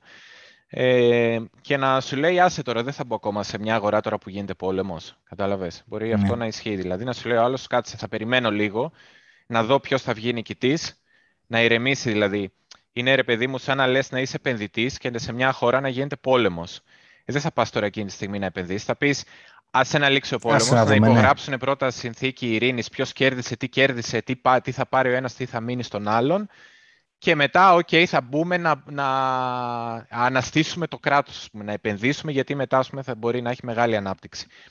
Οπότε με το ίδιο σκεπτικό, μπορεί μόλις ε, τελειώσει η όλη φάση με τους παίκτες που έχουν εκτεθεί πάρα πολύ και αυτή τη στιγμή τρώγονται μεταξύ τους, ε, κάπου εκεί κοντά και με τα, μαζί με τη μακροοικονομία, ας πούμε, φαντάζομαι ότι κάτι παρόμοιο θα γίνεται και σε άλλους χώρους. Ε, να βρεθεί ένας πάτος και μόλις πούμε, υπάρξει μια σχετική ηρεμία και την αντιληφθούν τα smart money, τα έξυπνα χρήματα, να αρχίσουν να επενδύουν εκεί και να είναι ο πραγματικός πάτος. Τώρα για το πότε θα συμβεί αυτό, ε, χρονικά θεωρώ ότι πλέον είμαστε αρκετά κοντά σε σχέση με το πόσο ήμασταν από τότε που ξεκινήσαμε τα live το Φεβρουάριο. Πιστεύω τώρα είμαστε αρκετά κοντά. Ε, πόσο να πω, από μέρες, βδομάδες μέχρι κάποιους μήνες. Δεν θα έλεγα παρά. Εμένα πάντως θα μου αρέσει να, να βγει το σενάριο του Σεπτεμβρίου. Πόσο το είχαμε βγάλει, 5 Σεπτεμβρίου, δεν θυμάμαι. Νομίζω 5 είχαμε πει, ναι. Με τις 540 ε, μέρες λέει ναι από το επόμενο χάλβι. Μ' άρεσε αυτό. Ναι, εγώ, ναι, εγώ πιστεύω γενικά ότι είμαστε πολύ κοντά. Ε, βλέπω ότι και πολλά πράγματα που περιμέναμε πολύ καιρό να συμβούν στην οικονομία για να καταλάβουμε ότι φτάνουμε, ότι τουλάχιστον έχουμε περάσει τα μισά ε, του bear market ε, γενικότερα, γενικότερη οικονομία ε, από κακά νέα, έτσι, γιατί τα αποτελέσματα θα μείνουν για καιρό. Αλλά είναι αυτό που λέω εγώ με ένα παράδειγμα, ότι ε, αυτή τη στιγμή ε, βρέχει καταρακτοδός και έχουμε πλημμυρίσει κιόλας. Ε, και είναι απελπιστική η κατάσταση. Ναι, εντάξει, δεν συζητάμε λες, τώρα είμαστε σε βαθύ μπέρ, είμαστε σε βαθύ μπέρ. Ναι, λες, λες τι θα γίνει, θα πνιγώ θα έρθει κάποια στιγμή στην οποία θα σταματήσει να βρέχει, αλλά θα είμαστε πλημμυρισμένοι και θα λένε παντού «Αχ, τι πάθαμε, πλημμυρίσαμε, τα χάσαμε όλα, καταστραφήκαμε». Θα υπάρχει πάρα πολύ fear, αλλά άμα το δεις τεχνικά και αντικειμενικά, οι συνθήκες είναι καλύτερες, γιατί σταμάτησε να βρέχει. Απλά περιμένουμε να φύγουν τα νερά. Δεν είμαστε στην καλύτερη φάση, αλλά είμαστε καλύτερα από πριν που έβρεχε κιόλας. Το λέω με μια εικόνα για να καταλάβετε το σκεπτικό μου. Εγώ πιστεύω ότι ε, τώρα είμαστε στη φάση ίσως που είναι κοντεύει σιγά σιγά να τελειώσει και η βροχή. Άρα φτάνουμε προς το... Πιστεύω πούμε, ότι τα πολύ δύσκολα, δηλαδή τα πολύ δύσκολα, εγώ θα έλεγα ότι μπορεί τώρα αυτή τη στιγμή να είμαστε στα μέσα του bear market και από εδώ και πέρα να έχουμε λίγο ακόμα δύσκολα ή κάπως έτσι ας πούμε να το βάλω εγώ. Δεν ξέρω για τον καθένα τι σημαίνει το μέσο. Το μέσο μπορεί να σημαίνει ο απόλυτος πάτος. Μπορεί χρονικά, να σημαίνει χρονικά... Χρονικά ότι... είμαστε προς το τέλος. Τι στα μέσα; Έχουμε bear market τόσο καιρό μου τώρα, εντάξει.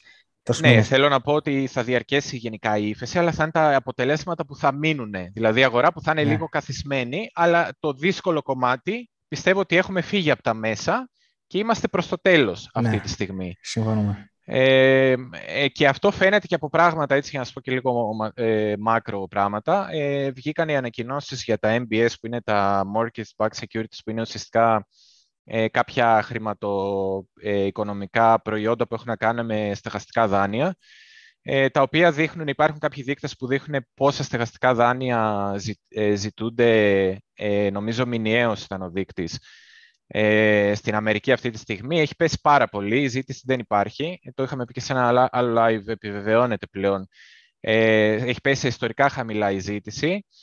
Ε, και ο, ο Τζερόμ είπε, μισό να το βρω, ε, είπε ότι η Fed μπορεί να χρειαστεί να πουλήσει και MBS σε κάποια μελλοντική ημερομηνία, δηλαδή στο κοντινό μέλλον.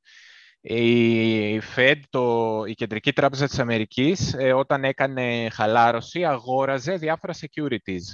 Αγόραζε ουσιαστικά υποχρεώσεις τραπεζών για να τους δίνει πίσω ρευστότητα και να υπάρχει μια χαλάρωση στην οικονομία, να μπορούν οι τράπεζες να δώσουν τζάμπα χρήμα σε όλους. Ε, ε, τώρα ουσιαστικά, αφού τα έχει αγοράσει και τα κρατάει η κεντρική τράπεζα, θα αρχίσει να τα πουλάει. Μέχρι τώρα πουλούσε άλλου τύπου securities, τώρα θα αρχίσει να πουλάει και στεγαστικά securities. Ε, το ότι θα πουλήσει στεγαστικά securities σημαίνει ότι Α, και είδαμε ότι και των 30 χρόνων τα στεγαστικά επιτόκια αυξήθηκαν πάρα πολύ. Ε, κάπου το είχα ρε το, αλλά ε, δεν το συγκράτησα. Αυτά είναι τα επιτόκια των στεγαστικών δανείων, έτσι. Το στεγαστικό αυξήθηκαν ε, 6%, πήγαν στο 6%. Ναι, πόσο ήταν, δεν θυμάμαι. 4, 3, 3,8, 4, δεν θυμάμαι. Ανέβηκαν, νομίζω, ναι. ε, κάπου εκεί νομίζω ανέβηκαν γύρω στο 30%. Άρα κάπου θα ήταν κάπου στο... Δεν, όχι. Πόσο ήταν, 4, κάτι, δεν μπορώ να θυμηθώ. Ε, δεν έχει σημασία, φτάσαν στο 6% το οποίο είναι πολύ μεγάλο. Ε, αυτό για όποιον ε, έτσι δεν το καταλαβαίνει είναι ότι οι, οι δόσεις ε, του δανείου που έχει ο άλλος έχει πάρει ένα στεγαστικό δάνειο, ωραία, και δίνει κάποια δόση κάθε μήνα. Οι δόσεις τώρα του κάθε μήνα, εγώ διάβασα ότι έχουν υπερδιπλασιαστεί στην Αμερική σε σχέση με το πώς ήταν πριν ένα χρόνο, ας πούμε. Ναι, ναι. Και... Δηλαδή πλήρωνε ένα χιλιάρικο δόση και τώρα πλήρωνε δυόμιση. Και η τράπεζα της Ατλάντα είχε κάνει μια έρευνα να δει πόσο ποσοστό του ε, ισο, οικογενειακού εισοδήματος ε, χρειάζεται κάθε οικογένεια για να πληρώνει, να αποπληρώνει το στεγαστικό και είχε φτάσει σε ένα αδιανόητο νούμερο, κάπου στο 30 κάτι τοις εκατό του μηνιαίου ας πούμε εισοδήματος το δίνανε για στεγαστικά. Οπότε καταλαβαίνετε ότι ε, σιγά σιγά και το housing market φτάνει προς το τέλος του η φούσκα ε, και ουσιαστικά όταν σου λέει και ο Πάουελ που σας έχω πει πάρα πολλές φορές να τον ακούτε πάρα πολύ προσεκτικά σε αυτά που λέει, όταν σου λέει ότι η Fed ίσως να χρειαστεί να πουλήσει και στεγαστικά securities στο κοντινό μέλλον, στο μέλλον, σε μια ε, μέλουσα ημερομηνία. Ε, ουσιαστικά αυτό που σου λέει είναι ότι ε, ε, οι τιμές των ακινήτων πρέπει να πέσουν και αν δεν πέσουν από μόνες τους, εμείς θα κάνουμε οτιδήποτε είναι δυνατό για να εγγυηθούμε ότι θα πέσουν. Οπότε όταν αρχίζει να πέφτει και το housing market, εγώ πιστεύω ακριβώς πριν θα έχει βρεθεί ο πάτος στις μετοχές και μάλλον και στα κρύπτο. Δηλαδή πιστεύω ότι θα περιμένουμε να πέσει και το housing market και μετά. Νομίζω ότι με το που αντιληφθεί η αγορά ότι αρχίζει να πέφτει το housing market ή είναι ας πούμε στα πρόθυρα, θα δούμε ένα μεγάλο sell-off στις, ε, μια τεράστια πίεση πωλήσεων στις παραδοσιακές αγορές Χρονικά αυτό δεν ξέρω αν θα συμβεί την ίδια περίοδο με τα κρύπτο. Έχω πει ότι μπορεί να χαθεί το correlation. Μέχρι τώρα έχουμε correlation. Μπορεί όμως να χαθεί το correlation και να δούμε πάτος στα κρύπτο πιο πριν, για παράδειγμα. Για πιο μετά δεν το νομίζω. Πιστεύω ή, ή ότι θα χαθεί το correlation και θα έχουμε βρει τον πάτο εμείς στα κρύπτο λόγω του ότι καταραίουν και πολλά φαντ και εταιρείες κτλ. πιο πριν, πιο γρήγορα και δεν θα έχει άλλο να πάει κάτω. Θα έχουν εξαντληθεί και οι sellers. Ε, ή θα συμβεί ή θα κρατηθεί το correlation και θα συμβεί ας πούμε την ίδια περίοδο που θα συμβεί και στις μετοχές. Να συμβεί πιο μετά στα κρύπτο θα έλεγα τη μικρότερη πιθανότητα από όλες εγώ προσωπικά. Αλλά όταν ακούσετε ας πούμε, ότι καταραίει και το housing market, εγώ πιστεύω ότι ε, μάλλον, θα βάλω και ένα μάλλον μπροστά, μάλλον the bottom is in. Αυτό θα πω. Και ίσως να βρεθεί όμως στα κρύπτο, λέω και πιο πριν, αν χαθεί το correlation και αν εδώ έχουμε ένα sell-off πιο γρήγορα. Αλλά ε, πιστεύω... Η κατάρρευση, ακούς... κατάρρευση της στεγαστικής αγοράς δεν είναι μικρό πράγμα, γιατί δεν είναι κρύπτο η στεγαστική αγορά, είναι τεράστια. Η μεγαλύτερη αγορά στον κόσμο και είναι εκτεθειμένη σε όλες τις τράπεζες εκεί πέρα. Ναι, αλλά εγώ πιστεύω ότι ο άλλος ε, για να φτάσει να κάνει risk off σε ακίνητο, που δεν θα κάνει γιατί είναι hard asset, σημαίνει ότι ήδη έχει κάνει προπολού risk off σε οτιδήποτε άλλο. Γι' αυτό εγώ πιστεύω ότι θα προηγηθεί το sell-off στα equities Ναι. Ε, Ρωτάει ένας φίλος Στέφανος ο Κότσι, αν ανακοινωθεί η ύφεση στο τέλος Ιουλίου, δεν είναι λογικό να γίνει sell-off σε όλες τις αγορές; Άρα έχουν πολύ κάτω ακόμα.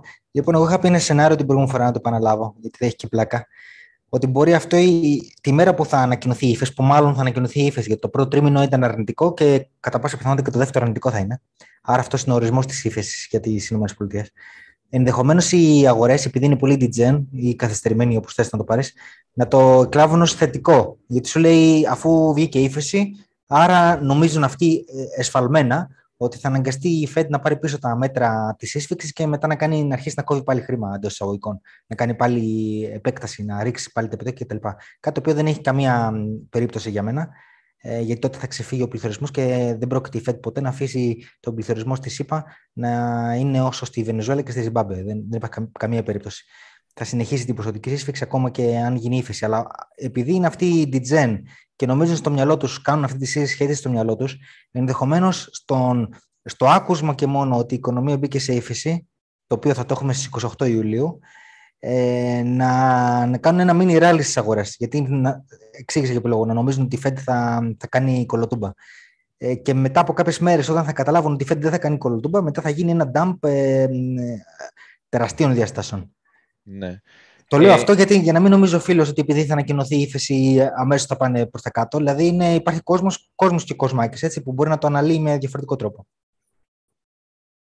Ναι. Ε, πάνω σε αυτό, να πω ότι το μόνο σενάριο για μένα, και το είχα εξηγήσει λίγο στο προηγούμενο live, αλλά θα το πω με έναν άλλο τρόπο για να, ε, να το δούμε, ας πούμε, να το, καταλάβουν, να το καταλάβει ο κόσμος και με, από άλλη οπτική. Το μόνο σενάριο να κάνει pivot αυτό που λένε, να κάνει pivot και να φύγει από τη σύσφυξη, γιατί ας πούμε μπήκαμε σε ύφεση και άρχισε κάτι να σπάει στην οικονομία και άρα να αρχίσει να τυπώνει ξανά χρήμα η Fed και γενικότερα οι τράπεζες, άρα να μπούμε ξανά σε χαλάρωση. Η μόνη περίπτωση που μπορεί να γίνει αυτό είναι να, να σταματήσει ο πόλεμος ε, στην Ουκρανία και να καταργηθούν τα sanctions, δηλαδή να ξανασυνεχιστεί το εμπόριο με τη Ρωσία. Να πάρουμε πάλι ενέργεια, ώστε να πέσουν οι τιμές ενέργειας, να σταματήσει το πρόβλημα με τα τρόφιμα κτλ. κτλ. Αν δεν τελειώσει ο πόλεμος, επειδή είχα πει την προηγούμενη φορά ότι για να ρίξει τον πληθωρισμό ή πρέπει να αυξήσει το supply, την προσφορά δηλαδή, το πόσα εμπορεύματα υπάρχουν διαθέσιμα, ή να ρίξει το demand το να αυξήσει το supply γίνεται με πολιτικούς τρόπους. Δηλαδή, οι κυβερνήσεις μεταξύ τους να κάνουν συμφωνίες έτσι ώστε να εισάγουν, να ανταλλάσσουν, να κάνουν κτλ. με καλύτερους όρους, χωρίς δασμούς, μπλα μπλα μπλα. Όλα αυτά. Είναι πολιτικό το ζήτημα αυτό. Τραπεζικό είναι το, σύστημα, το ζήτημα, δηλαδή κεντρικής τράπεζας, μπορεί ε, το ζήτημα του demand, να, να ρίξει τη ζήτηση. Που γίνεται αυτό που γίνεται με τα επιτόκια από τη στιγμή που πολιτικά δεν μπορεί να χρησιμοποιηθεί κάποιο εργαλείο για να βρούμε φτηνότερα κάψιμα και τρόφιμα και οτιδήποτε άλλο, όλο το βάρος το έχει πάρει πάνω η Fed να ρίξει το demand. Άρα δεν υπάρχει περίπτωση, αν δεν βρεθεί λύση στο supply, να δούμε ένα pivot στο demand, να δούμε ένα pivot στη σκλήρυνση της πολιτικής. Αυτό πρέπει να είναι ξεκάθαρο και το λέω έτσι ώστε αν ακούσετε ύφεση και ότι όμως τελείωσε ο πόλεμος και γυρνάμε πίσω στο να όλα καλά και αγαπημένοι και φέρτε ενέργεια και φέρτε τρόφιμα και όλα καλά και δεν ξέρω εγώ τι, τότε ναι, okay, ίσως να είναι καλό σημάδι για ένα ράλι και όντως να συμβεί ένα ράλι ε, και να είναι και σωστό. Αλλά ε, ε, ε υπάρχουν, θα υπάρχει τελείως άλλη... θα υπάρχουν τελείως άλλοι λόγοι εκεί πέρα, λόγω του ότι λύσαμε το πρόβλημα του supply. Αυτό. Ναι και όχι για κάποιον άλλο λόγο, επειδή η Fed φοβήθηκε κτλ. Ναι. Πάμε δούμε λίγο και το διάγραμμα τώρα. Το... Ναι, ναι. Ε, τώρα έχω μπει, έχω μπει ήδη στο daily, άρα αφού έχουμε εξηγήσει μέχρι τώρα month, ε, έχουμε εξηγήσει μηνιαίο, εβδομαδιαίο και τώρα να πάμε στο ημερήσιο και έχουμε πει και κάποια πράγματα έτσι για να το παντρέψουμε και όλη τη λογική ε, με αυτά που λέμε, δηλαδή τεχνική ανάλυση, την παντρεύουμε εμείς πάντα μαζί με διάφορα μάκρο και ψυχολογία της αγοράς και όλα τα υπόλοιπα. Ε, ε, τώρα εδώ που είμαστε, μάλλον πριν πάμε εδώ, να σας δείξω κάτι που θέλω. Ε, είχαμε δει ότι σε κάθε sell-off, σε κάθε μεγάλη πτώση της αγοράς, στο εβδομα... δεν ξέρω αν θα ξανασυμβεί, αλλά θέλω να το βάλω πάλι σε μια πιθανότητα, γιατί μέχρι τώρα έχει συμβεί όλες τις φορές. Είχαμε εξηγήσει την εσωτερική εβδομάδα που σας έλεγα, ε, που είναι μετά από ένα μεγάλο κερί πτώσης. Ε, να το κάνω έτσι και όμορφο. όπως το είχα την άλλη φορά. Ε, θα το τραβήξω και λίγο έτσι για να βλέπετε και τα κεριά, τα ανοίγματα και τα κλεισίματα. Είχαμε δει γενικά μετά από μια μεγάλη εβδομαδιαία πτώση, η επόμενη εβδομάδα δεν μπορούσαν οι, ε, έγινε ένα μικρό bounce, αλλά δεν μπορούσαν οι, ή μεγάλο, σε αυτή την περίπτωση ήταν αρκετά μεγάλο. Σε αυτή την περίπτωση ήταν ένα απίστευτο 36%. Πολύ ωραίο bounce. Αλλά η επόμενη εβδομάδα βγάζει ένα εύρος στο οποίο μέσα οι αγοραστές και οι πολιτές δεν μπορούν να αποφασίσουν αν πρέπει να φύγουμε προς τα πάνω ή αν πρέπει να φύγουμε προς τα κάτω, με αποτέλεσμα ε, και, για τις επο... και, και επειδή έχουν χάσει και πάρα πολλοί άνθρωποι τις θέσεις τους ε, ή έχουν αναγκαστεί να πουλήσουν ενώ δεν ήθελαν και μετά ας πούμε, είναι με λιγότερα χρήματα ή κρατήσανε και είναι underwater, είναι κάτω από το νερό αυτή τη στιγμή το πορτφόλιό τους. Εδώ υπάρχει ένας αναβρασμός στην αγορά μετά από ένα μεγάλο σελόφ που προσπαθούν όλοι να βρουν καλύτερες θέσεις, να ε, δουν αν η αγορά θα πάει πάνω ή κάτω, κάπου να ξεφορτωθούν, κάπου να αγοράσουν για να κάνουν ένα rebalancing, δηλαδή να μειώσουν την έκθεσή τους, ε, το ρίσκο τους, ε, μειώνοντας ουσιαστικά τη, το μέση, τη μέση τιμή αγοράς. Οπότε δημιουργείται μία εβδομάδα που καθορίζει ένα εύρος που το λέμε, τη λέμε αυτή τη εβδομάδα εσωτερική εβδομάδα και είναι πάντα η επόμενη εβδομάδα μετά από ένα sell-off. Αυτό βγήκε αρκετές φορές, μέχρι τώρα τρεις. Έγινε μία φορά το καλοκαίρι, μία φορά το Νοέμβριο.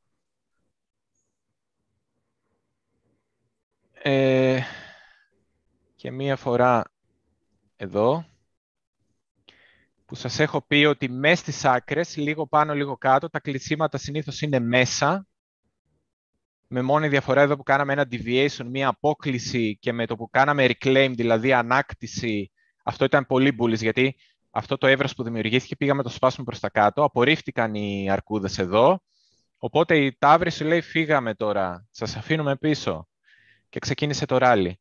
Ε, εδώ, ας πούμε, έγινε το αντίθετο. Αποφασίσανε να το σπάσουν προς τα κάτω, δεν έγινε reclaim, πήραν τα ενία οι αρκούδες και τα κρατήσανε και πήγαμε για πιο, χαμηλό, πιο χαμηλή αποτίμηση. Εδώ έγινε το ίδιο. Κρατήσαμε ένα range, βλέπετε και εδώ κλεισίματα μέσα. Το πρώτο σπάσιμο προς τα κάτω, πήραν τα ενία οι αρκούδες και μας πήγαν εδώ που μας πήγανε. Δεν θα μου φαινόταν παράλογο η εβδομάδα να κλείσει σε αυτό το εύρος από τα 39.600 μέχρι τα 21.700 και να δούμε μία, δύο ή και τρεις εβδομάδες ακόμα, ε, η τιμή να κυμαίνεται σε αυτά τα επίπεδα. 19.600, 21.700. Δεν θα μου φαινόταν καθόλου παράξενο, ε, ε, δεδομένης της κατάστασης. Ε, και επειδή έχει ξανασυμβεί και, και υπάρχει λόγος, έτσι δεν το λέω απλά, α, έχει ξανασυμβεί, άρα επειδή έχει ξανασυμβεί θα ξαναγίνει. Ε, σας εξηγώ για ποιο λόγο, ότι χάθηκαν πολλές θέσεις, μπλα μπλα μπλα, όλα αυτά που είπα πιο πριν. Ε, οπότε εγώ αυτό το κρατάω πάλι στο μυαλό μου και εδώ πάλι σας το είχα πει σαν ενδεχόμενο, δεν είχα πει σίγουρα, αλλά και εδώ επαληθεύτηκε. Εγώ πάλι θα το κοιτούσα. Ε, θεωρώ ότι η αγορά ένιωσε πολύ πόνο και θα πρέπει να γίνει ένα rebalancing εδώ πέρα και οι παίκτες να κάνουν ένα consolidation. Οπότε αυτό τι σημαίνει, ότι αν κάποιος θέλει να κάνει trade, το καλύτερο είναι να μην προσπαθεί να πάρει όλα τα trades, έτσι για να πούμε και κάτι tradeίστικο. Ε, όπως είναι και η αγορά τώρα είναι αρκετά δύσκολη. Εγώ θα έλεγα να παίζετε τα άκρα. Δηλαδή να κοιτάς ε, το κάτω μέρος 19.600 και το πάνω μέρος 21.700. Ε, και άμα θες ας πούμε να πεις ότι θα γίνει ένα relief rally ή οτιδήποτε, εγώ θα περίμενα ας πούμε να σπάσουν τα 21.700 καθαρά για να πω ότι κάτι γίνεται εδώ πέρα. Αλλά άμα πάμε και στο daily που φαίνεται πλέον πιο κοντινά σε εμάς πράγματα, ακόμα και πάνω από τα 21.700 να πηγαίναμε, η επόμενη αντίσταση προφανώς είναι εδώ στα 22.500 περίπου. Να αλλάξω τα χρώματα για να τα βλέπουμε πιο όμορφα. 21, ε, 22 με 22% με 22.500. Ε, είναι εδώ που άλλαξε τελευταία φορά η τάση, δηλαδή έγινε ένα μικρό consolidation, μια μικρή παγίωση της τιμής, πήγε να κάνει μια αντίδραση πάνω στο 200 ε, moving average των 200 εβδομάδων το κινητό μέσο. Ε, τελικά φάνηκε ότι ε, ήταν τζούφια αυτή η στήριξη, δεν τη θεώρησαν σοβαροί πολλοί ε, αγοραστές. Ε, και ή, ή μπορείς για πολλούς πολιτές να μην τους ένοιαζε, να ήθελαν να ξεφορτωθούν πάση θυσία και δεν τους ένοιαζε αν θα σπάσει ή θα κρατήσει αυτό. Θέλαν απλά να ξεφορτωθούν. Αυτό είναι το sell-off ουσιαστικά. Ε, και γι' αυτό κινηθήκαμε προς τα κάτω. Τώρα, άμα δούμε πού σταμάτησε ακριβώς, θα δούμε ότι στο daily φαίνεται πάρα πολύ ωραία και στο daily μας έχει βγάλει πάρα πολύ ωραία πραγματάκια. Αυτή η περιοχή που σας είχα δείξει πριν. Του Νοεμβρίου, ναι, Νοεμβρίου του 20. Είναι ε, Νοέμβ... τέλη Νοεμβρίου, αρχές Δεκεμβρίου του 20, ναι. πριν αρχίσει το Bull Run. Κράτησε χοντρικά, νομίζω, 18 μέρες. Αν πούμε εδώ που βγήκαμε, α, 25. 25. 25 μέρες. Εδώ δηλαδή έγινε ένα consolidation 25 ημερών. Άρα εγώ γενικά δεν θα περίμενα, σας λέω τώρα τι περιμένω, δεν είμαι μάντης, αλλά δεν θα περίμενα αυτή την περιοχή, αν τη πάγαμε πολύ γρήγορα στις τρεις μέρες, θα έλεγα κάτι συμβαίνει εδώ πέρα. Κάτι γίνεται στην αγορά. Κάτι που δεν, δεν έχουν εξαντληθεί οι πολιτές και όχι απλά δεν έχουν εξαντληθεί, αλλά δεν τους νοιάζει και σε, ποιο, σε ποια τιμή θα πουλήσουν. Άρα κάτι κακό συμβαίνει. Άρα εγώ δεν θα περίμενα γενικά αυτή την περιοχή να τη διαπεράσουμε εύκολα. Ε, και αυτή η περιοχή, επειδή, ε, όπως είπα, χρησιμοποιήθηκε για να δούμε αν υπάρχουν αρκετοί πολιτές και αποφάσισε η αγορά έκατσε μόνο δύο εβδομάδες πτωτική και μετά έφυγε κατευθείαν πάνω μετά από ένα μεγάλο ράλι και συνέχισε μετά ένα μεγάλο ράλι. Ε, άρα εδώ σχεδόν δεν υπήρχαν πολιτές, υπήρχαν μόνο αγοραστές. Και επειδή η αγορά εδώ ξέρει ότι υπήρχαν πάρα πολλοί αγοραστές με πολύ μεγάλο ενδιαφέρον, πιστεύω ότι το σκεπτικό ε, ήταν αυτή η περιοχή να χρησιμοποιηθεί σαν τραμπολίνο. Δηλαδή να την ακουμπήσουμε και να κάτσουμε από πάνω, το οποίο μέχρι στιγμής φαίνεται να ισχύει ε, και στο εβδομαδιαίο. Εγώ θα περίμενα να πω την αλήθεια, γι' αυτό σκεφτόμουν ότι θα μπορούσε να γίνει ένα relief rally, γιατί άμα δούμε τις παραδοσιακές αγορές, οι παραδοσιακές αγορές ακουμπήσαν, άμα πάμε στο monthly, ε, στο μηνιαίο, είναι το μόνο σημείο ε, που υπήρχε κάτι εδώ πέρα και άμα πάμε στο, στο weekly, που ήτανε, ε, και άμα πάμε στο εβδομαδιαίο, ε, όπως είδατε στο monthly, το έδειξα πολύ γρήγορα και δεν ξέρω αν το είδατε, ε, εδώ από τις ε, 3.700 μέχρι τις 3.750 χοντρικά μονάδες ήταν το μόνο σημείο σε μηνιαίο επίπεδο που άλλαξαν χέρια ας πούμε, μετοχές, οπότε ο δείκτης ε, ε ο SPX ε, φάνηκε ας πούμε, να κάνει μια παύση, μια στάση πριν συνεχιστεί το bull run. Ε, οπότε βρήκαμε αυτή την περιοχή στήριξης και αν πάμε στο εβδομαδιαίο, έχει πολύ μεγάλο νόημα να δούμε και πού υπήρξαν τα, αυτά τα wicks, τα φυτίλια που λέμε για να καταλαβαίνόμαστε εμείς μεταξύ μας. Ε, που εδώ βλέπουμε ότι πολλές φορές εδώ τα 3.640 περίπου μονάδες χρησιμοποιήθηκαν πολλές φορές σαν αντίσταση, τρεις συνεχόμενες εβδομάδες σαν αντίσταση και μετά τέσσερις εγχώμενες εβδομάδες σαν στήριξη. Άρα αυτό το σημείο είχε αρκετά μεγάλο νόημα. Και η αγορά, επειδή όπως έχουμε πει ένα support, δεν πας ποτέ να τα κουμπίσεις οριακά και να φύγεις επάνω, συνήθως το διαπερνάς, πήγε μέσα στο επόμενο ε, σημείο του, στο οποίο βλέπουμε ότι εδώ υπήρχε ένα flip, δηλαδή μία αλλαγή από περιοχή πωλήσεων σε περιοχή αγορών. Ε, RS flip, resistance support flip λέγεται αυτό. Αντιστροφή, ας πούμε, ε, ε, αντίστασης και στήριξης. Οπότε η αγορά σε αυτό το RS Flip βλέπουμε ότι ακριβώς πήγε και έκατσε εδώ πάνω στον SPX και θεωρώντας ότι έχουμε ένα επίπεδο μηνιαίο και ένα επίπεδο εβδομαδιαίο πολύ σημαντικά, εγώ πίστευα ότι σε ίσως λίγο πιο normal συνθήκες θα ήταν ένα καλό σημείο για να γίνει ένα relief rally μέχρι περίπου τις 3.900 μονάδες που είναι το προηγούμενο χαμηλό, έτσι ώστε να κάνουμε και textbook, ας πούμε, by the book να πάμε, όπως ορίζει το καταστατικό, ας πούμε, ε, να κάνουμε το lower high, το χαμηλότερο ψηλό στην αγορά και μετά να κινηθούμε για να βρούμε το μπάτο. Ε, ε, με αυτό το σκεπτικό εγώ σκεφτόμουν ότι θα μπορούσε να γίνει ένα ε, relief rally. Η αλήθεια είναι εδώ ότι οι παραδοσιακές αγορές αντέδρασαν αρκετά καλά Δηλαδή έχουν κάνει ήδη ένα χοντρικά 4,6%. Ε, στα κρύπτο... Ε, εντάξει, και εδώ κάναμε 23, δεν μπορείς να πεις. Κάναμε 23. Δεν κάναμε τα 36 που είχαμε δει στο προηγούμενο. Άρα κάποιος θα μπορούσε να πει, ρε παιδί μου, ότι τόσο ήτανε. Ε, τώρα, εγώ το, το είχα και στο μυαλό μου ότι ε, υπάρχει ένα μεσοδιάστημα μέχρι να βγει ο επόμενος CPI, που είναι ο, ο επόμενος δείκτης πληθωρισμού, αν ανέβηκε, αν έπεσε, ε, και να γίνει και το μικρό meeting της Fed που λέγεται ε, FOMC Minutes. Ε, οπότε αυτά είναι 6 Ιουλίου και 13 Ιουλίου τα, ε, αντίστοιχα και μετά 27 είναι οι αποφάσεις της Fed για τα επόμενα επιτόκια, οπότε θεωρούσα ότι μέχρι τέλος Ιουνίου θα ήταν ας πούμε ένα, μια καλή περίοδος να γίνει ένα relief rally, να εγκλωβιστούν κάποιοι. Ε, όσο περνάνε οι μέρες, μειώνται οι πιθανότητες, ήδη έχουμε 23 του μηνός. Ε, όσο περνάνε οι μέρες, εγώ θεωρώ ότι μειώνται αυτές οι πιθανότητες.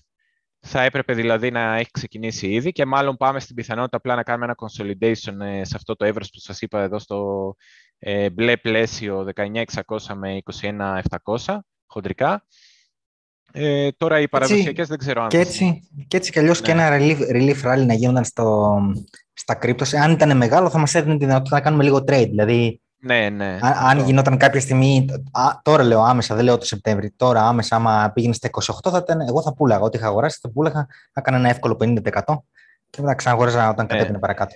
Ε, βέβαια, ε, να δούμε και αυτό, ότι όσο πάμε προς τα κάτω, βλέπουμε ότι και τα relief rally είναι όλο και πιο μικρά. Δηλαδή, εδώ άλλη, άλλη αγορά και άλλο ρίσκο μπορούσε να πάρει κάποιος εδώ που για κάποιους, για πολύ κόσμο, πεζότανε και αν είμαστε σε bear market. Εδώ εγώ θυμάμαι στις παραδοσιακές που προσπαθούσα να, να δω κανέναν σοβαρό, ας πούμε, να... και έψαχνα διάφορους να καταλήξω ποιος είναι σοβαρός, γιατί δεν ξέρω, παιδιά, από παραδοσιακές δεν ασχολούμουν ποτέ να μάθω πέντε πράγματα, πώς το σκέφτονται οι παραδοσιακοί. Εδώ, σε αυτό το σημείο, υπήρχαν πάρα πολλοί που λέγανε ότι θα πάμε στις 5.000 μονάδες. Πάρα πολλοί. Και πάνω, 5,5 και λέγανε ότι πάμε για νέα υψηλά και μετά θα κρασάρουμε. Πάρα πολύ. Οπότε βλέπετε ότι εδώ υπήρχε μια άλλη διάθεση για ρίσκο και έκανε 13%. Εδώ κάτω υπήρχε μια άλλη διάθεση για ρίσκο μικρότερη και έκανε 10,5%. Εδώ κάτω μπορεί να υπάρχει μια άλλη διάθεση για ρίσκο και να μην κάνουμε πολύ περισσότερο. Να κάνουμε, ξέρω εγώ, το μέχρι στιγμής έχουμε κάνει 4,5, δεν ξέρω, μπορεί να κάναμε 6. Και αυτό να ήταν όλο. Και στα κρύπτο, αν κάναμε εδώ 6, ξέρω εγώ, να πηγαίναμε στα κρύπτο, στο BTC, ε, να πηγαίναμε σε αυτή χοντρικά, σε αυτή την περιοχή 20 με 20, 22, sorry, 22 με 22,5 και να γινόταν αυτό και μετά ή να κατευθυνόμασταν προς τα κάτω για να βρούμε τον πάτο ή να βρίσκαμε ας πούμε ήδη τον πάτο.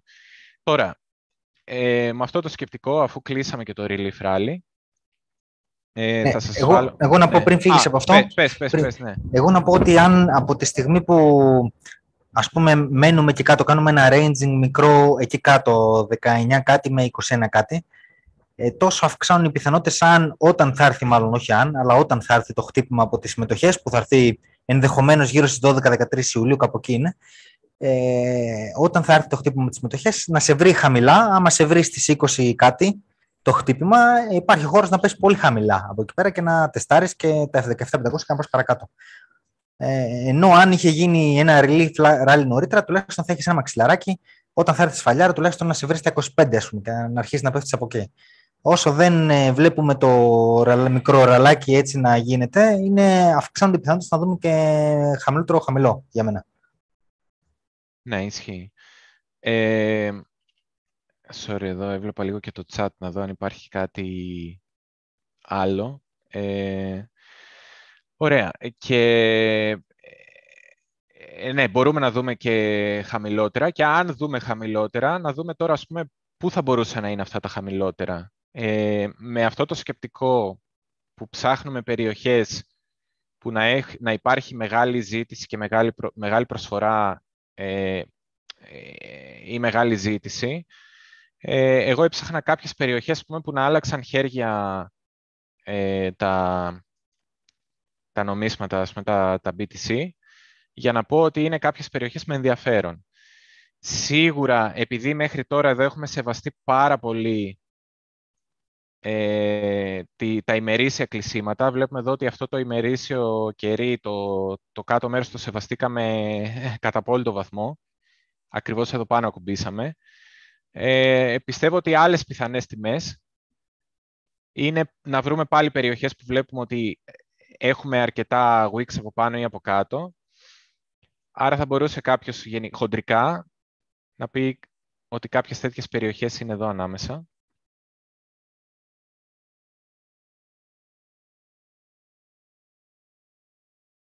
Ε, και τη τιμή που σας είχα πει πριν, ήταν μια τιμή που έβγαλα χοντρικά κάπου εδώ τώρα μπορείς να πεις και 800 κάτι, δεν μπορείς να τα πιάσεις όλα. Ε, θα το κάνω έτσι, μια λευκή γραμμή. Και είναι ένα επίπεδο στο οποίο είδα ότι για πολλές μέρες εδώ έγινε ένα, μια αντιστροφή, ένα flip. Μία, δύο, τρεις, τέσσερις, πέντε, έξι μέρες σαν αντίσταση. Μία, δύο, τρεις, τέσσερις, πέντε μέρες σαν περιοχή ζήτησης. Άρα εδώ έγινε μια αντιστροφή, οπότε αυτές οι τιμές για μένα έχουν ένα νόημα. Δηλαδή, αν δούμε να κατεβαίνει προς τα κάτω και αν κάποιος έχει αποφασίσει ότι αν κάποιος έχει αποφασίσει ότι ξέρεις τι υπάρχει το μηνύο και το μηνύο πρέπει να το σεβαστούμε και πιστεύει, ο καθένας θα αποφασίσει για τον εαυτό του. Αν κάποιος πιστεύει ότι ο πάτος είναι εδώ, θα βάλει όλες τις εντολές κάπου εδώ κοντά που είμαστε. Ξέρω εγώ, παράδειγμα, μέσα σε αυτό το εύρος που είπαμε εδώ. Ή μπορεί να ανοίξει λίγο αυτό το εύρος και να το βάλει χοντρικά εδώ μέσα. Έτσι. Και να πει ότι εγώ όλες μου τις εντολές θα τις βάλω από τα 16.700 μέχρι τα 20 και θα κλείσω με τις αγορές μου εδώ και μετά ό,τι θέλει ας γίνει. Τα κλείνω εγώ και τα ξανακοιτάω το 24 και μετά και δεν με νοιάζει. Είναι μία λογική και δεν είναι λάθος, έτσι. Δεν υπάρχει εδώ πλέον σωστό και λάθος. Από εδώ και πέρα υπάρχει ο καθένας ε, πώς το σκέφτεται, τι αποφάσεις παίρνει, πώς θα κοιμάται ήσυχος το βράδυ, ε, πώς δεν θα... Αυτό, τι, τι προγραμματισμό κάνει για το μέλλον και θεωρεί ότι εγώ είμαι ευχαριστημένος με αυτό το αποτέλεσμα.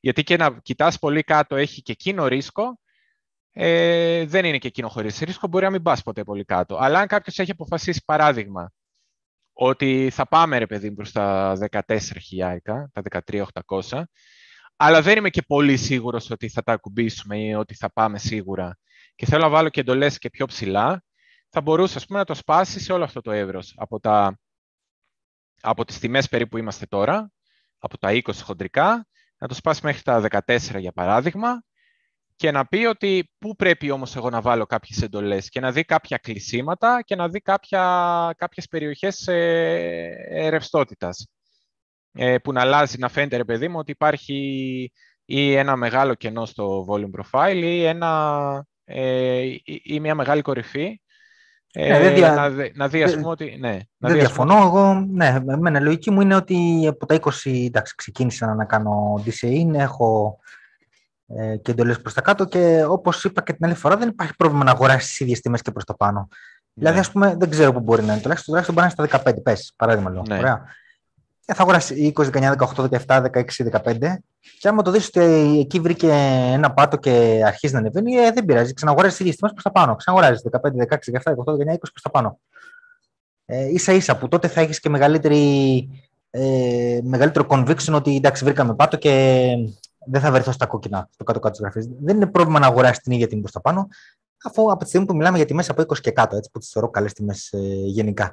Το θέμα είναι να βγάλεις ένα μέσο όρο. Το θέμα είναι ότι όσο, όσο θεωρείς ότι έχει ακόμα προς τα κάτω, να μην βρεθείς εσύ να πηγαίνει τιμή προς τα κάτω και να μην, ε, και να μην έχεις καύσιμο. Αυτό είναι το πρόβλημα. Γι' αυτό λέω, εγώ κάνω DCA με κομματάκια σιγά σιγά προς τα κάτω και κανένα πρόβλημα να ξαναγοράσω τις ίδιες τιμές προς τα πάνω.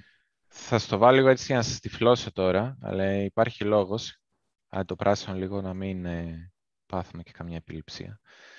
Ε, εδώ βλέπετε στο volume profile τι ωραία που φαίνεται οι περιοχές που δείχνουν ας πούμε στήριξη αντίσταση. Βλέπουμε εδώ ότι στο volume, στο, το volume profile είναι ένα προφίλ που σου δείχνει σε ποια τιμή υπήρχε πόσο, πόσος ε, όγκος συναλλαγών ε, συνέβη σε αυτή την τιμή, όχι χρονικά δηλαδή, αλλά με βάση την τιμή. Ε, εδώ βλέπουμε ότι η τιμή σταμάτησε σε ένα σημείο που αλλάζει πάρα πολύ το volume profile. Ε, και θα δείτε και στα μικρά ε, χρονικά πλαίσια ότι συμβαίνει αυτό. Η τιμή βρίσκει αντίσταση ή στήριξη σε τέτοια σημεία. Όταν αλλάζει αυτά εδώ, δηλαδή μια περιοχή που έχει περίπου το ίδιο όγκο, λέγεται volume node, ότι είναι ένας κόμβος, ας πούμε, με από ε, ένας κόμβος όγκου, να το πω έτσι ελληνιστή. Δεν ξέρω αν στην Ελλάδα έχουμε ε, δικιά μας ορολογία για αυτά τα πράγματα. Ε, οπότε, όταν αλλάζεις node, όταν αλλάζεις κόμβος, συνήθως αν έρχεσαι από πάνω προς τα κάτω βρίσκεις στήριξη, αν ανεβαίνεις προς τα πάνω βρίσκεις αντίσταση. Ε, εδώ βλέπουμε τώρα, ας πούμε, πού βρήκαμε εμείς τώρα αντίσταση. Ε, βρήκαμε εδώ, που βλέπεις ότι πέφτει απότομα το volume και βρήκαμε αντίσταση σε αυτή την περιοχή. Οπότε αυτή είναι περιοχή αντίστασης. Με αυτή τη λογική μπορεί κάποιος, εγώ τώρα αυτά γιατί σας τα λέω, ε, σας τα λέω γιατί πολλές φορές λέμε θα κάνω DCA κομματάκια προς τα κάτω, αλλά καμιά φορά αρχίζουμε και σκεφτόμαστε ναι και πώς να τα κάνω. Να τα κάνω αναχεία δολάρια ένα κομμάτι, ποια στρατηγική να ακολουθήσω. Μπορεί κάποιος να πει ρε παιδί μου ότι θα παίξω, σας δίνω μια εναλλακτική, ό,τι θέλετε θα κάνετε. Εγώ σας δίνω μια εναλλακτική. Να πει κάποιος ότι εγώ θα παίξω ε, με ένα ε, τρόπο που θα έχει να κάνει με το volume. Δηλαδή, ε, αγόρασα 17.600. Ε, αν συνεχίσει προς τα κάτω και όπως σας έχω πει και εκτός από τιμή, το πιο σημαντικό είναι να το δείτε χρονικά. Δηλαδή, αν περνάει ο καιρός, οι εβδομάδες, οι μήνες και δεν πέφτουμε κάτω από 17.600 και είμαστε σε αυτές τις τιμές εδώ πάνω, στα 19 και στα 20, εννοείται ότι θα κάνεις DCA in. Δεν θα περιμένεις ότι κάποια στιγμή, αφού εγώ έβαλα την εντολή στα 16, θα πάει στα 16. Μπορεί να μην πάει, φίλε, αφού πέρασαν 5 εβδομάδες και δεν πήγε. Δεν έπεσε ποτέ κάτω από τα 17.600. Μπορεί να μην πάει ποτέ. Άρα, γι' αυτό σας είπα πολλές φορές εδώ και εβδομάδες, χρονικά θα κάνετε το DCA, αλλά σαν τιμές σας λέω πλέον, αν θέλετε να βάλετε κάπου εντολές έτοιμες, σε περίπτωση που πάει όταν θα κοιμάστε, ξέρω εγώ, όταν θα είστε στη δουλειά, οτιδήποτε, ε, κάποιες περιοχές που έχουν ένα, μια ωραία λογική και ένα ενδιαφέρον είναι αυτές να δείτε με βάση τους, ε, τα nodes, τους κόμβους των όγκων. Ε, όπως ήταν τα 17.600, έτσι είναι περίπου 16.200, 15.800 ε, ας πούμε που σας είπα, 15, ε, χοντρικά 15.800. Αν πηγαίναμε προς τα κάτω μετά θα ήταν εδώ με τα 15.200 περίπου. Ε, τα 14 σίγουρα, μεγάλη διαφορά εδώ στα 14. Και αν τα σπάγαμε τα 14 μετά θα ήταν πολύ, ε, πάλι σαν στήριξη, θα λειτουργούσε πάρα πολύ. Εδώ βλέπετε τεράστιο κενό. Ε, τα 12.800 ας πούμε, πιστεύω ότι θα ήταν ένα πάρα πολύ καλό σημείο και αυτό. Ε, μπορεί να το, δηλαδή να βάζετε 12.850 για παράδειγμα, λίγο πιο πάνω και λίγο front running ή 12.900 ή 13, εντάξει δεν χάλεσε ο κόσμος και να πιάνατε μια πάρα πολύ ωραία εντολή και ας πούμε να έβγαινε παράδειγμα ένας πάτος και να λέγατε ότι αγόρασα, αγόρασα εντάξει δεν αγόρασα μόνο το κεφάλαιο, έκανα DCA και ένα κομμάτι από το DCA, αλλά θα έχεις το δικαίωμα να λες αγόρασα τον πάτο.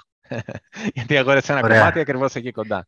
Ωραία, ωραία. Έτσι και για να κλείσουμε θέλω ένα σχόλιο τώρα με ένα σχετικό με ένα σχόλιο στο chat, ένα σχόλιο από σένα για τα alts, πώς συμπεριφέρονται τα alts τώρα σε αυτή την πτώση του bitcoin. Ε, το είχαμε πει και την προηγούμενη εβδομάδα ότι όλος περίεργος όταν έπεφτε πολύ το bitcoin τα alts ανέβαιναν έναντι του bitcoin, δηλαδή έπεφταν λιγότερο στο δολάριο και γενικά ακόμα και αυτή την εβδομάδα που, που ήρθε δεν βλέπουμε κάποια αντιστροφή τάσης. βλέπουμε τα alts να έχουν μια περίεργη συμπεριφορά ενώ πιο δυνατή από ό,τι περιμέναμε.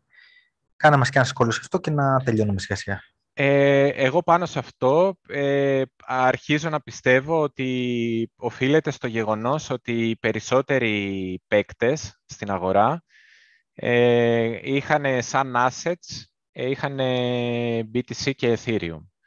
Ε, δηλαδή τα funds αυτή τη στιγμή που υποφέρουν, νομίζω ότι είχαν περισσότερο BTC και Ethereum, οπότε ρευστοποίησαν αυτά. Γιατί σου λέει ο άλλος, παιδιά, έχω ε, έχω, ας πούμε, 500 εκατομμύρια σε δάνεια ανοιγμένα δεξιά και αριστερά, χρωστάω στη Σάρα και τη Μάρα, αλλά στην τσέπη μου αυτή τη στιγμή έχω 10.000 bitcoin, τα οποία είναι πολύ λιγότερα, ξέρω εγώ, σε χρήματα. Πόσα είναι, 200, 200 ε, εκατομμύρια; Έχω 10.000 bitcoin. Ε, μπαίνουν μέσα, ξέρεις πώς γίνονται αυτά. Ε, ε, γίνεται καθάριση στην εταιρεία, δηλαδή μπαίνουν μέσα και ρευστοποιούν όλα τα assets για να βγάλουν τελικά τι χρήματα μπορούν να βγουν από αυτή την εταιρεία ρευστοποιώντας την, καθάριση και να τα μοιράσουν σε αυτούς που, στους, ε, πώς λέμε, ε, όχι οφειλέτες, πιστωτές. στους πιστωτές. Ε, ναι. Να τα μοιράσουμε στους πιστωτές. Τι είχαν αυτοί, είχαν BTC και Ethereum. Άρα αυτά πιστεύω Είναι ότι λογικό... πολύ περισσότερο από Είναι... οτιδήποτε άλλο. Ακούγεται λογικό. Οι αγορές του Bitcoin και του Ethereum σίγουρα έχουν μεγαλύτερη ρευστότητα λόγω market cap και το bitcoin πολύ περισσότερο από το ethereum φυσικά. Ε, οπότε είναι μια λογική εξήγηση αυτή. Δεν ξέρω, θέλει παρακολούθηση αυτό για να δούμε αν, ήταν, αν είναι αυτή η εξήγηση, αν είναι κάτι άλλο που δεν έχουμε καταλάβει. Ε, λοιπόν, έχεις κάτι άλλο να συμπληρώσεις; Ε, όχι, εγώ νομίζω ότι αυτά πάνω κάτω. Πιστεύω να σας κάλυψα. Τέλεια. Λοιπόν, Ε, και εγώ δεν έχω κάτι άλλο. Ευχαριστούμε όλους που ήσασταν εδώ πέρα μαζί μας άλλη μια πέμπτη. Ευχαριστώ και τον Αντώνη. Εγώ ευχαριστώ, ε, παιδιά. Ευχαριστώ, Γιάννη. Όπως πάντα περιμένουμε ένα like, ένα share, ένα subscribe και τα links του Αντώνη είναι κάτω στην περιγραφή. Και από εκεί έπειτα θα τα ξαναπούμε την επόμενη πέμπτη. Ε, γεια σας, γεια σου Αντώνη. Τσάου, τσάου, τσάου σε όλους, γεια.